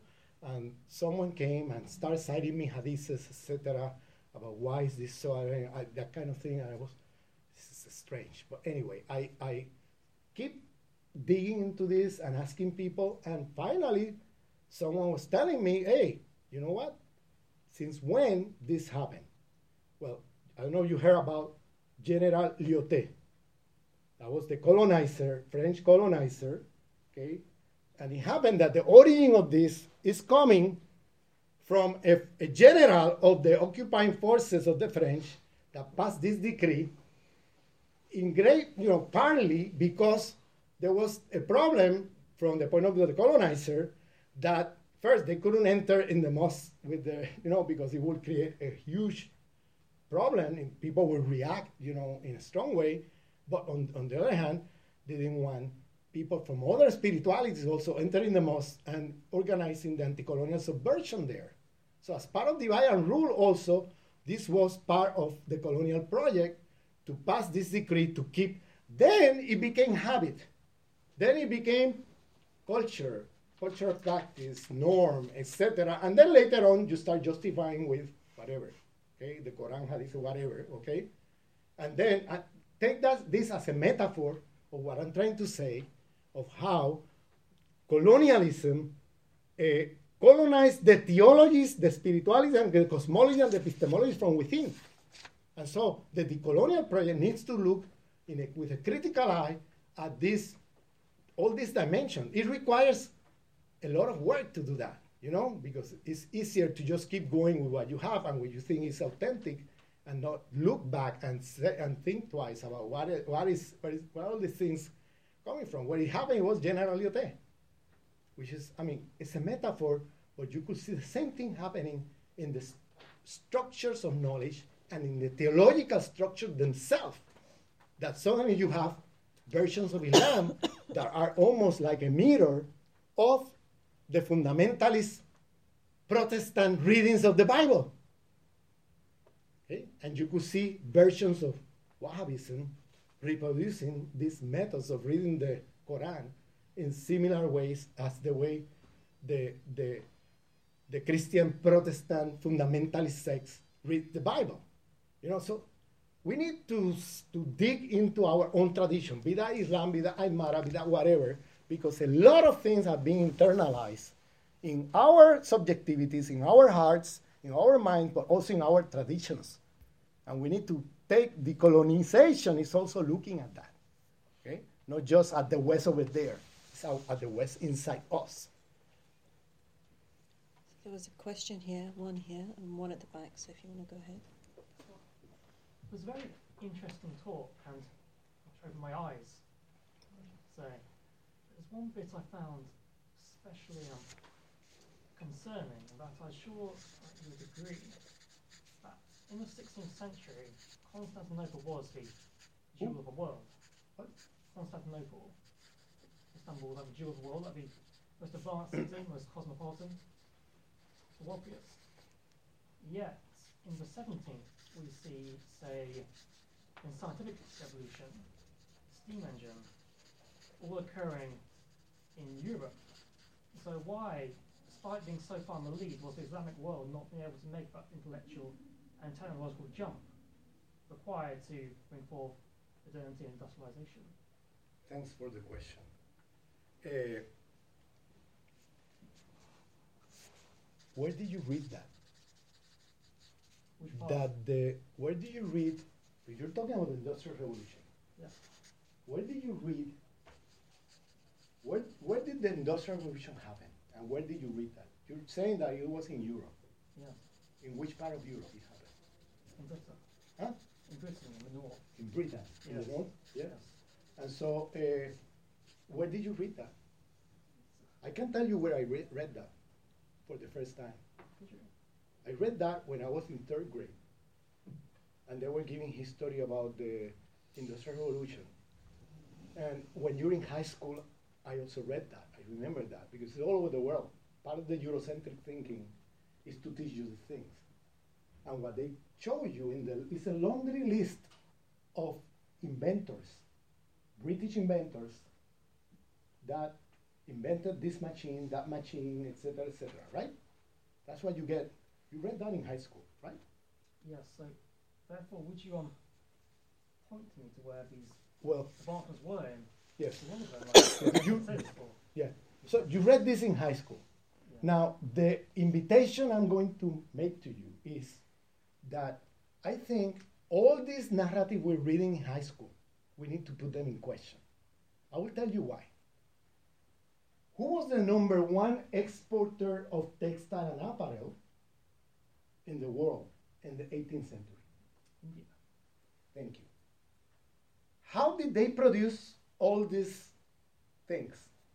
What technology they use? It's mass mobilization. Huh? Or a lot of people. No, no, they have machinery. They have machines to produce textile. Okay? So the first industrial revolution was not England, was India and China. That was where you had the first manufacturing industries in the world. Okay? Britain was totally isolated, and Europe in general from that. How did Britain get access okay, to all this technology? Mm, indeed. Huh? There's a question. Also, How did no no? But that's that's my question. How did Britain got access to the technology in India? What happened? I don't think steam engine came from India. Let's before we go to a steam engine, where did they get the technology, the know-how of producing textile and apparel? How did that happen? Along the Silk Roads. Huh? The Silk Roads going the other way. Yes. Where was that coming from? India. and China. And China, okay? But how did the British manage to then turn upside down the whole thing, okay? and becoming now industrial economy and the main producers of textile apparel in the world. You, you don't know how that happened? Oh, I do know that happened. How? Very, very well. Huh? And that the British arrived with their superior technology and then took it. No, no. It's called colonization. Yes, as The British colonized India, destroyed the industrial base of India, destroyed, took the technology, okay, brought it to Manchester, London, Liverpool, etc., and began what later in history, because the victorious forces always rewrite history in their own convenience. Because they're going to tell you, we did the industrial revolution, they're going to tell you first that they did it first, so they or totally obliterate, totally erase the history of China and India that before them were already having industries, textile and apparel, and were the number one producers in the world of that. They're not going to tell you that. They're going to say, we have these people here who invented all this machinery. So we have higher IQ levels than the Muslim, than the Chinese, everybody else. That's the assumption. If you explain the Industrial Revolution in England based on the idea that there were these geniuses that created all this technology. No. What happened was they went there, they plundered India, they destroyed the industrial base of India, colonizing India, and turning India into an exporter of what? Tea for the afternoon teas here, and raw material for the same industrial revolution. And then they write history and tell you, me, and everybody in this room, when you go to high school, that the first plane of industrial revolution was in England, okay, and that the technology and everything is a creation of the geniuses of Britain. We forget that's Eurocentric history. We forget who were the countries with the first industrial revolution and the technology that they developed. We forget all of that.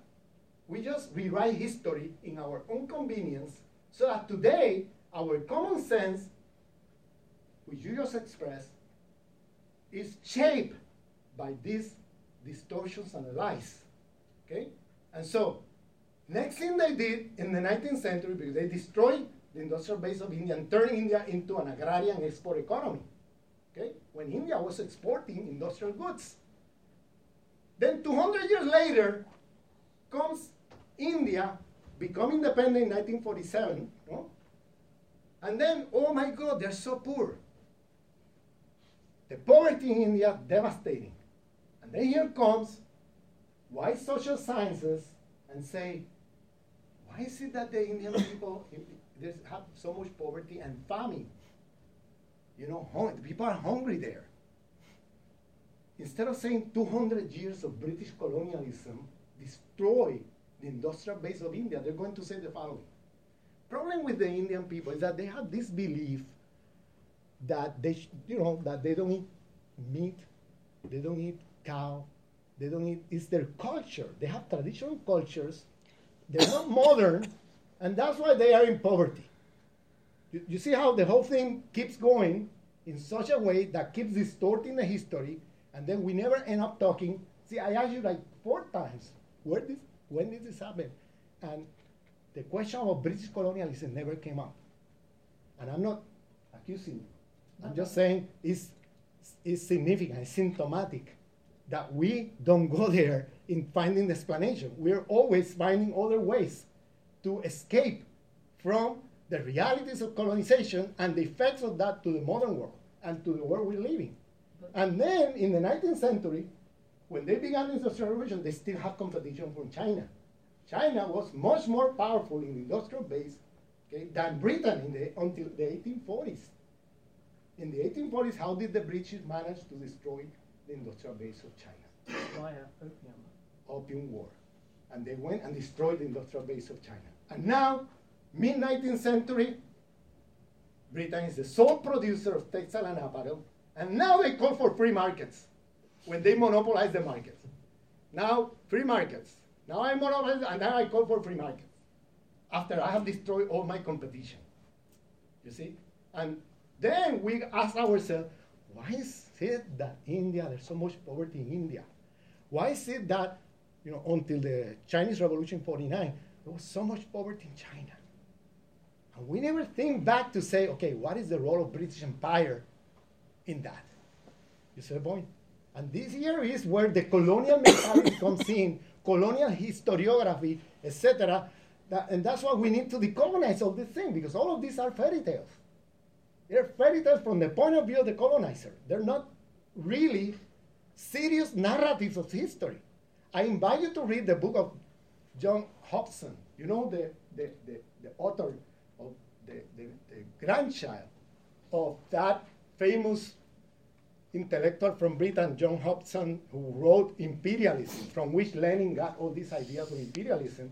His grandchild wrote about the origins of how they, you know, the, ori- the, the origins of the East in the Industrial Revolution in the West. He has a book, John Hobson. I don't remember the exact title, but you could Google it, you know. And in this book, he demonstrates, it's a, it's a British scholar who look at this question and uh, shows how the British Empire, how they did this so-called Industrial Revolution, and show how they went on to destroy India and later China as a competition, all of that, how they stole the technology.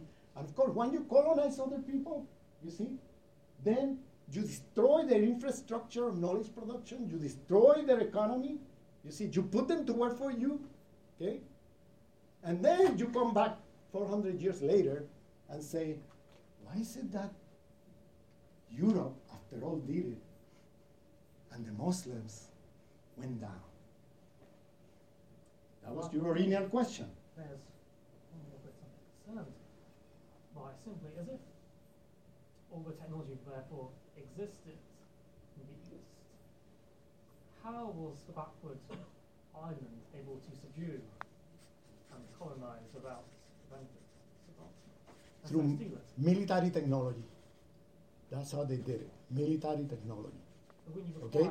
And the conquest of the Americas. It's through the conquest of the Americas and the enslavement of people in the Americas that the British got their wealth, you know, and, and also the Spaniards and the Western powers to develop their military technology and beat up the Ottomans in the Battle of Lepa- Le- uh, Lepanto in the 16th century, you see, and later on, uh, you know, colonize other people with, with technology, of, of military technology. And they did it through plundering the Americas. That's how they got their wealth, and they were able then to move east and beat up all these other civilizations. Okay? You, this is what you need to be looking at. You need to look at colonial. My invitation is look at colonial history. Stop thinking from the point of view of high school texts, you see, about history. Because those high, high school texts are to completely a, a distortion and mythology, fairy tales about history.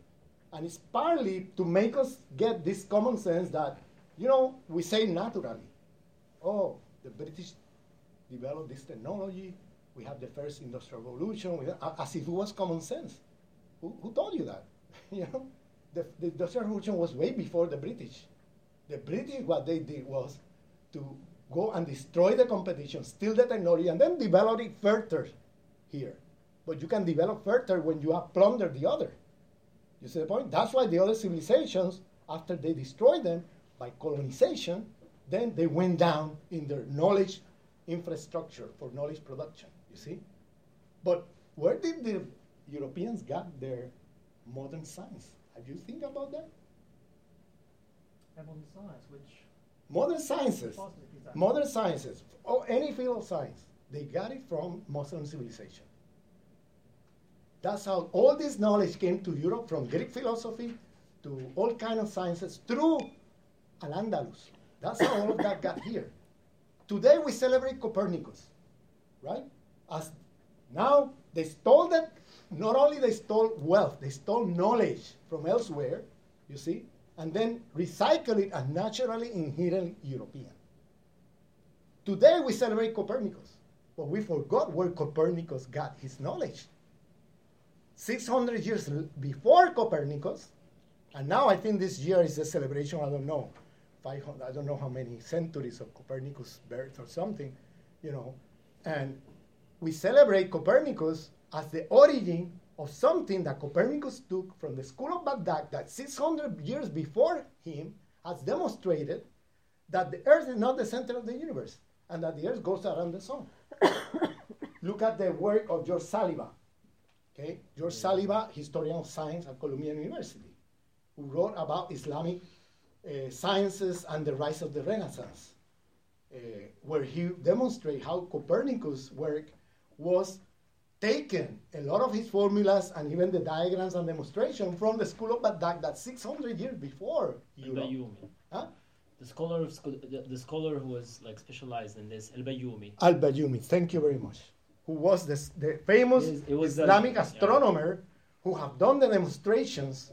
And how did that knowledge gr- uh, got here? Through the, the, the libraries of Al-Andalus. Because I have to say that they were burning the libraries, but every, every time they went to burn the library, they have someone next to the priests and the theologians going, the Christians, Christian theologians were burning the libraries, taking out books that they found curious about knowledge, technology, and things like that. For, for example, Cardinal Cisneros, when they, he went to burn the library of Granada, he had someone who read Arabic next to him. And that person was checking the books, and they put aside all these other books that were about science and things like this. Okay? And that's how that knowledge moved this way, okay, through Islamic civilization. But we don't remember that. We don't associate that. Now, what you read in your textbook is Copernicus.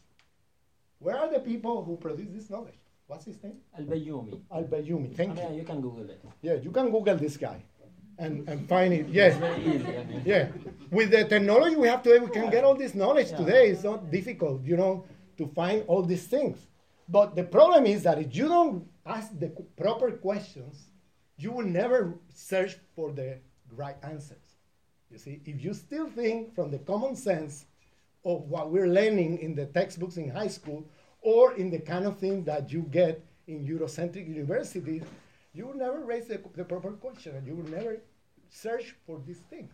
Okay, Copernicus is one example, but you, we can we can mention many other examples in medicine, in chemistry, in all kind of stuff. Okay, so uh, the you know the the first attempt at flying is also you could find in Islamic civilization, especially in the city of Cordoba. Someone flew over the city. Okay, Abbas ibn Farnas. what's his name? Abbas ibn Farnas. Thank you. was it was not the the the Wright brothers? You remember that? Oh, the Wright brothers. It, it's not. All of this is fairy tale, my friend. Take take all of that as garbage knowledge that it doesn't. It just help to keep the power that be in place and to keep us thinking from that common sense. That is just garbage. Well, um, thank you for being enlightenment, then. It was very kind of you. Thank you. Um, Over here. I completely agree with you in that the process of decolonisation hinges crucially on socially and politically organising, and that. Um, but then my question is therefore, how, what then do you see um, is the role of rational argument? Because it has to sit somewhere. We don't just get rid of it, but it, it, it's not the primary factor, obviously. But um, what I'm saying is, what I'm asking rather, who do I waste my breath on when I'm trying to convince um, that patriarchy is a thing? I'm not going to waste my breath on, you know, a university professor who grew up in the 1950s, but plausibly there's someone else who is hinging on the, the centre and it's like, hmm, I need a bit of convincing. But I don't. You need the two. It's not either or. You need the two. You need the rational argument. You need the politics. You see, the proper strategy. The proper, you need the two. You cannot just go without having a, a strong argument about. Okay, you go and call for decolonizing university, and then they say, okay, what do you mean by that? What do you propose? And you have nothing to say. You see? So you need the rational arguments, you know, to, to come up and and make a proposal. You see, and and show how it's better than what they have because I'm not calling to uh, lower down our standards of knowledge production. I'm calling for making it more rigorous. You see, making it more complex, more, uh, more in, inclusive, all the knowledges. You see, and that takes a lot of work. That's not easy. You see, it's more, it's, it's rigorosity in knowledge production. You see what I'm calling for. So I'm not calling to oh, let's lower down the standards. No, let's let's bring the standard to a higher level than this thing. This is provincial. This is very narrow. I mean, look at the name this brother just mentioned of scientists that are never discussed in this university and never mentioned, you know, unless you are in Islamic studies and maybe you have a professor there that might bring this question, but in the rest of the university, nobody cares or nobody mentioned. We keep repeating the same mythologies, you know, and without looking carefully at these things. Okay? So this is uh, this will be my call, you know. I think there was a question at the back. Yeah. Um, I was interested in what you said about the two different forms of racism. The racism that other people don't have a soul and they're soulless beings and they can, or they're biologically inferior, and the cultural racism. Um, so I think we all want to widen the circle um, of people who we accept as being human and similar to us and like us. Um, and you talked about Kant and Descartes and argued that Kant was a racist and didn't accept anyone south of the Pyrenees as being properly human. But would, could you argue that um, ideas on their own can have some momentum, even if the, the originators of these ideas might be racist? One of the contradictions of the American Revolution, it's a revolution co- which is led by slave owners, some of the largest slave owners in the history. Um, but nevertheless, the founding documents of America, even if they say black people are worth three fifths white people, they still have some of the ideas of human rights and the ideas of rights which then develop um, to form some of the things that push back and widen the No, circle. human rights and the recognition of rights of people you can find in many other civilizations before Europe. Why is it that we're making the white planters of, of the USA now the origins of human rights? I mean, you can see this question about rights and questions about the humanity, uh, you know, in many other civilizations. This this question are already there, you know, very clearly formulated. The, the concept of human rights these people are using is a very uh, incoherent concept because, in fact, they don't include as part of humanity the majority of humanity. So, what kind of human rights is Unfortunately, this? They don't, but, but What they're doing is turning backwards notions of human dignity that have been there for centuries, you know, uh, and for thousands of years in many other cultures. Now they come and turn the concept of human dignity into human rights where there are some people are more human than others. So why are you celebrating? Again, you're bringing the idea in your assumption is the idea of progress. Is that somewhere or another this is progress because before these white Europeans, people didn't have these notions.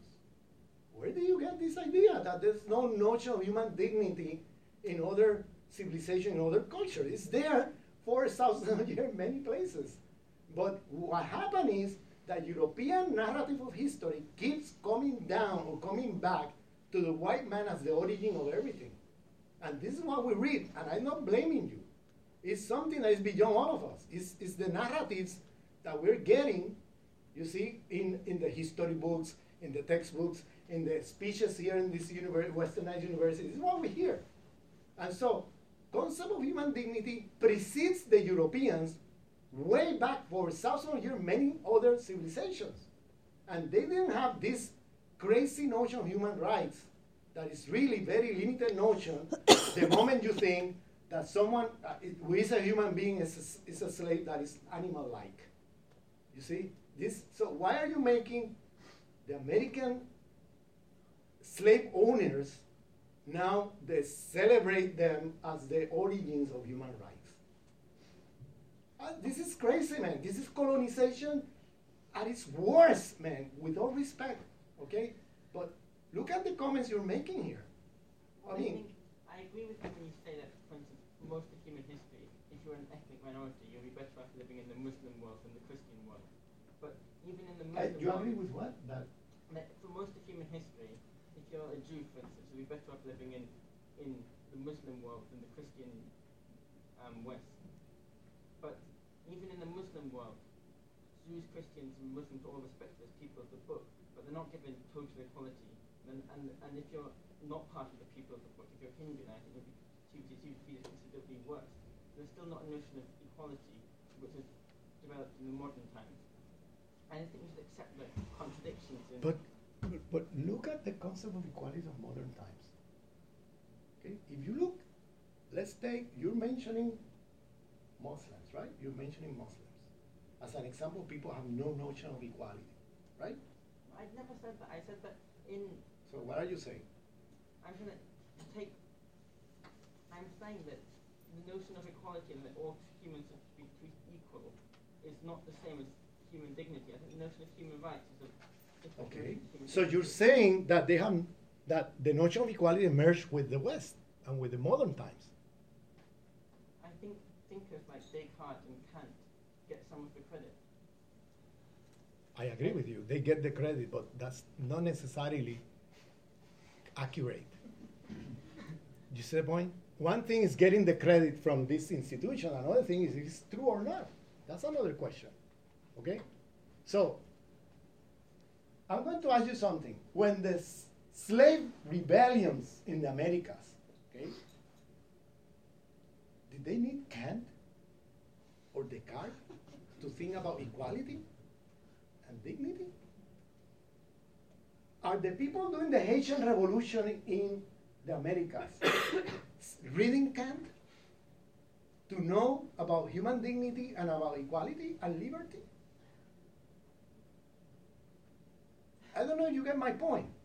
Why are you making the white man, the same ones who are the, the, the, the owners of slaves and plantations, okay, as the quintessential uh, origin of concepts like human rights, and now you're saying equality.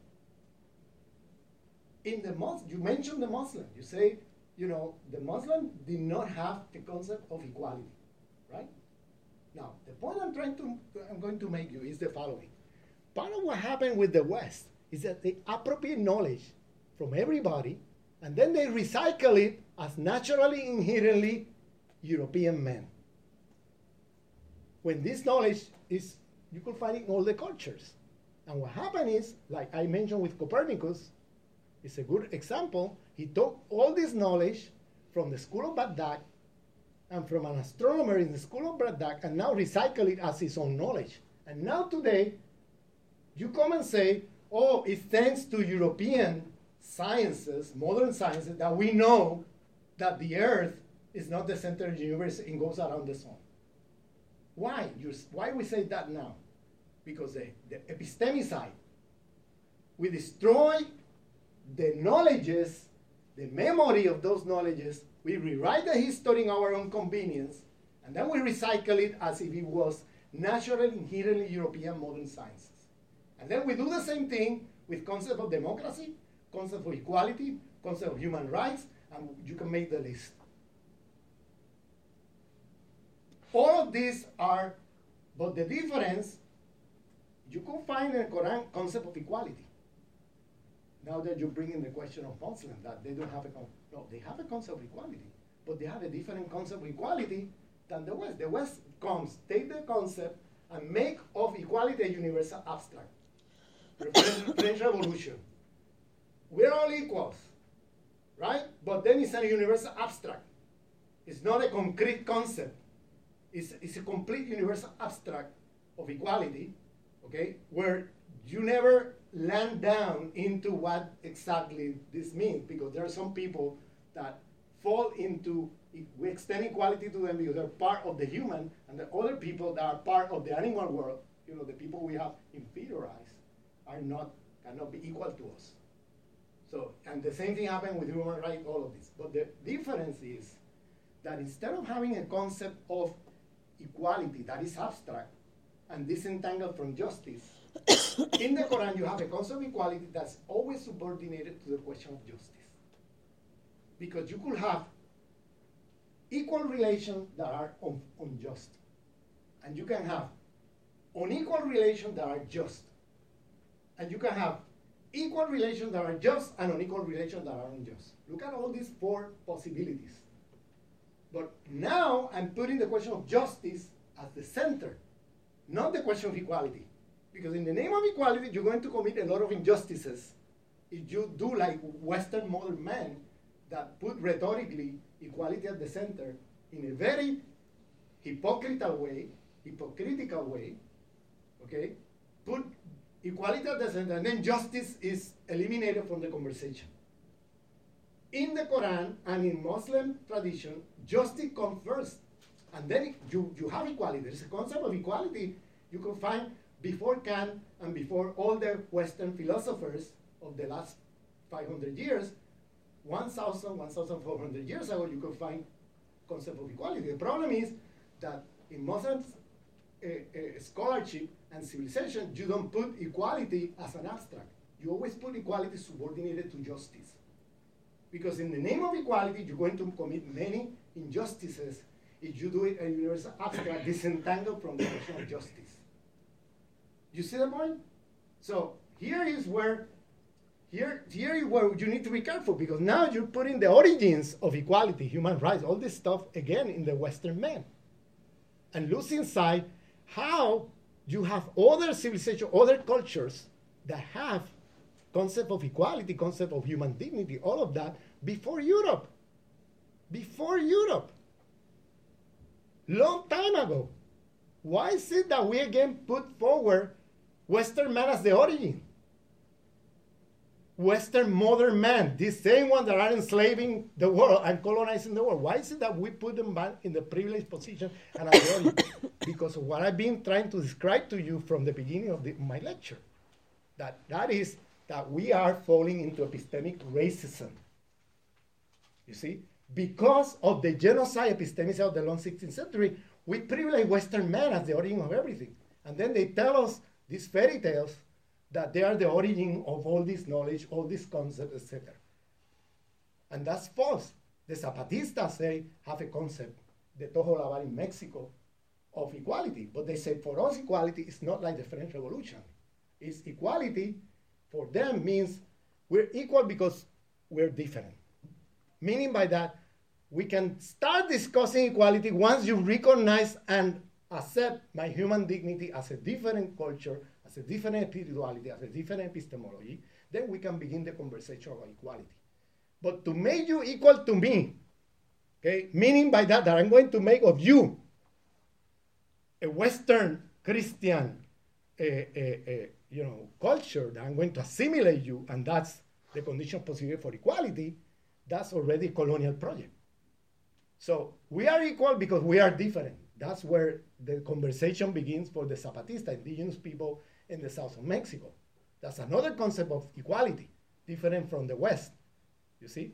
But I, I invite you to think why is it, or what kind of history you read, where you are thinking that the concept of human dignity goes back to the Western slave owners of the USA, and the concept of equality goes back to Immanuel Kant. I mean, tell me where you got that history. Really. Ask yourself, where did you read that? Where you got that? And I invite you to read other alternative histories because that's Eurocentric history. That's what they want us to believe. That after all, Western man is superior, and that's why they invented all these things. So we have a question here. I think that's probably the last one we've got time for. I just time wanted to make a point related to that. Um, what you were saying about Descartes saying, I am God. That that being that moment of universalization and at the same time specific situa- situation of the Western European man saying that I am God, the giver of human rights. So if you, if you say you're God, you're separate from humanity, hmm. then you can give human rights. But I just wanted to also add, add that They give human rights because Yeah. they're God, and I give you human. Yeah, and by becoming more like white man, you can become more like God. But I just want to also add that that notion that I am God does not originate in Descartes and stuff. Um, Sufis were saying that in the 12th century, um, probably before. but with a different connotation with a very meaning. different than um, this one. situation and Yes. practice. He said, I'm, I am justice. I'm sorry?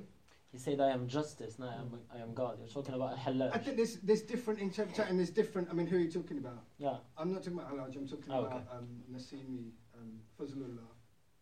In, um, uh, there was many Sufis that said different things which were similar to that. Yeah, I think Rumi said similar things. Fazlullah said some- similar thing.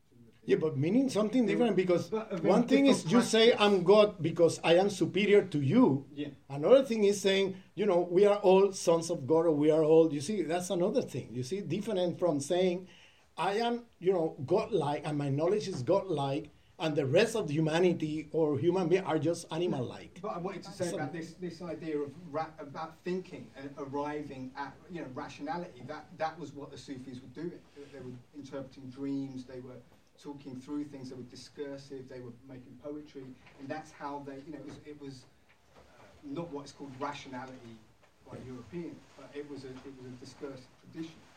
Um, and it's a very different situation from. I think I like what you said about I am the exterminator. You know, I I, uh, I am my exterminator and that's a particular situation, particular person that says it, a white man in Amsterdam. I like that you point, pinpointed that place in Amsterdam, North. Um, so it's very different from what the Sufis were saying.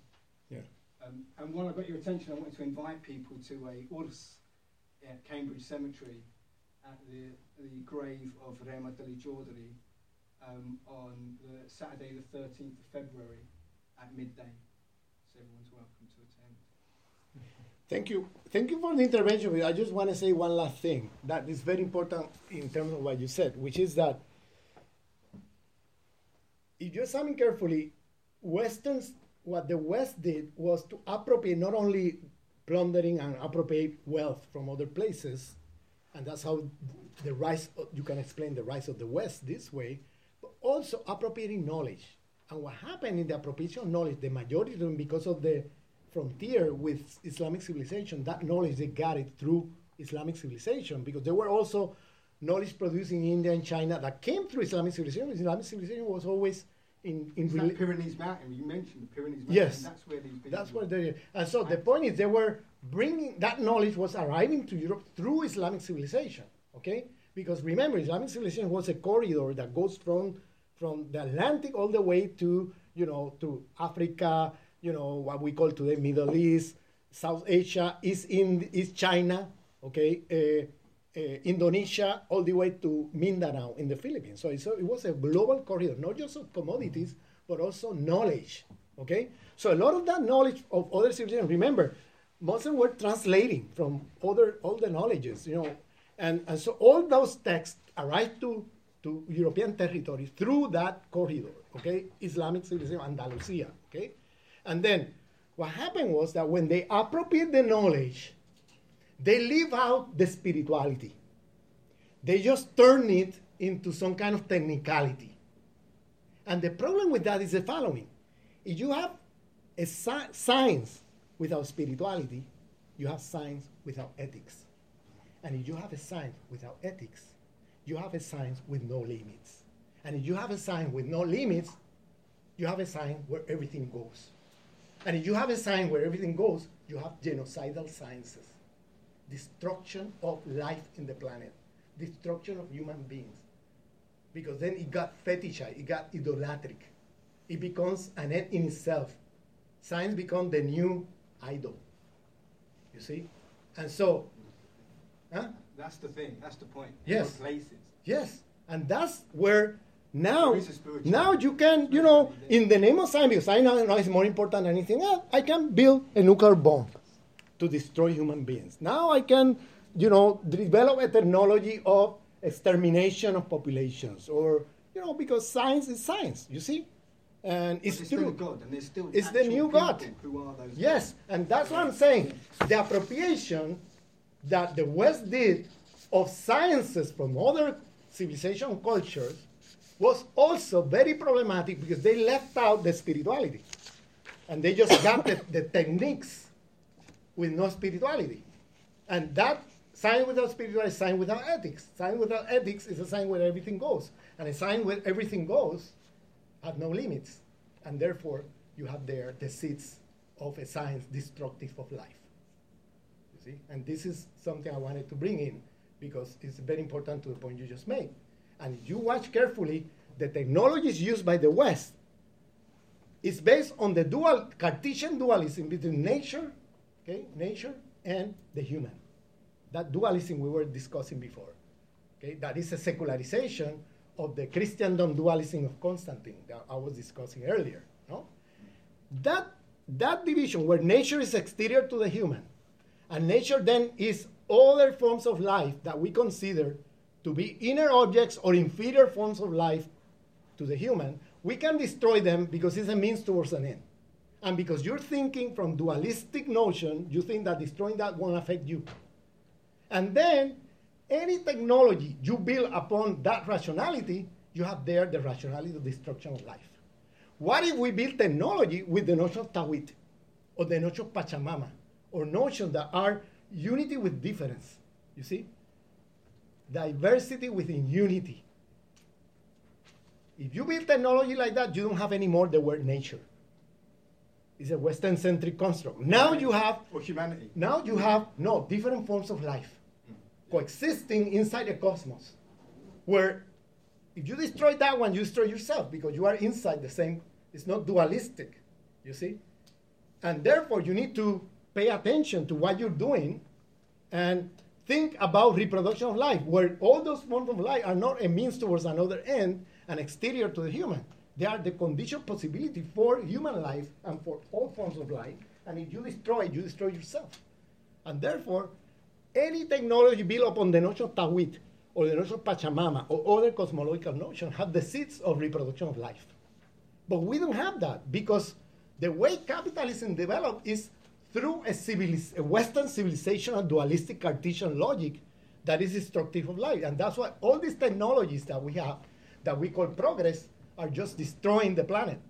And we don't know which species, including human species, will survive Western civilization. And I'm saying Western civilization because if you watch carefully, anything good about the West, then they celebrate as Western. Anything bad, they say, oh, the human. Oh, it's the human. We are so destructive of the planet. We human. No, it's not we human. There's been many civilizations before, with all the problems critique we can make, there's not been one as destructive of life as this one. You see the point? It's, it's not being one as destructive. So it's not the human, it's Western civilization, and it's genocidal rationalities that I've been, this, this thing that's is so simple, dualistic idea, anything you do with that cosmology, any technology you build has the rationality of destruction of life. So you need another cosmological principle because technology is not neutral. Technology has cosmological visions in it. You see? And so other cosmological principles like Tawhid or Pachamama or other notions like that are holistic can build technology reproductive of life, not destructive of life. You see the point? But capitalism is already a Western centric system, you know? It's already colonized from within by Western notions, civilizational logics. And that's why it's so destructive. It doesn't have to be that way. It could have been otherwise, you know. But it's the way it is historically because it was always colonized from within by civilizational logic of the West. Thank you, everyone, for your contributions and for staying, you know, three hours uh, Oh on a God. cold evening. we both very briefly mentioned decoloniality Europe. If you want to know more, please do leave us your emails, and we will put you on a on the mailing list for events here, other parts of Europe, summer schools, all sorts of things that are going on. Thank you again, Ramon. Thank you again. Thank you for the invitation. Thank you for your patience. Thank you for everyone who helped organise. Do you want to say anything else? You mentioned you were recording the talk. Where can we listen to it? Uh, I will hopefully add it to the Islamic Human Rights Commission website very shortly, and I will get a message to Husna to do it. Yeah, please send, send the link to everybody. Website details in this, so just pick it up now. Yeah, and this is the perfect event.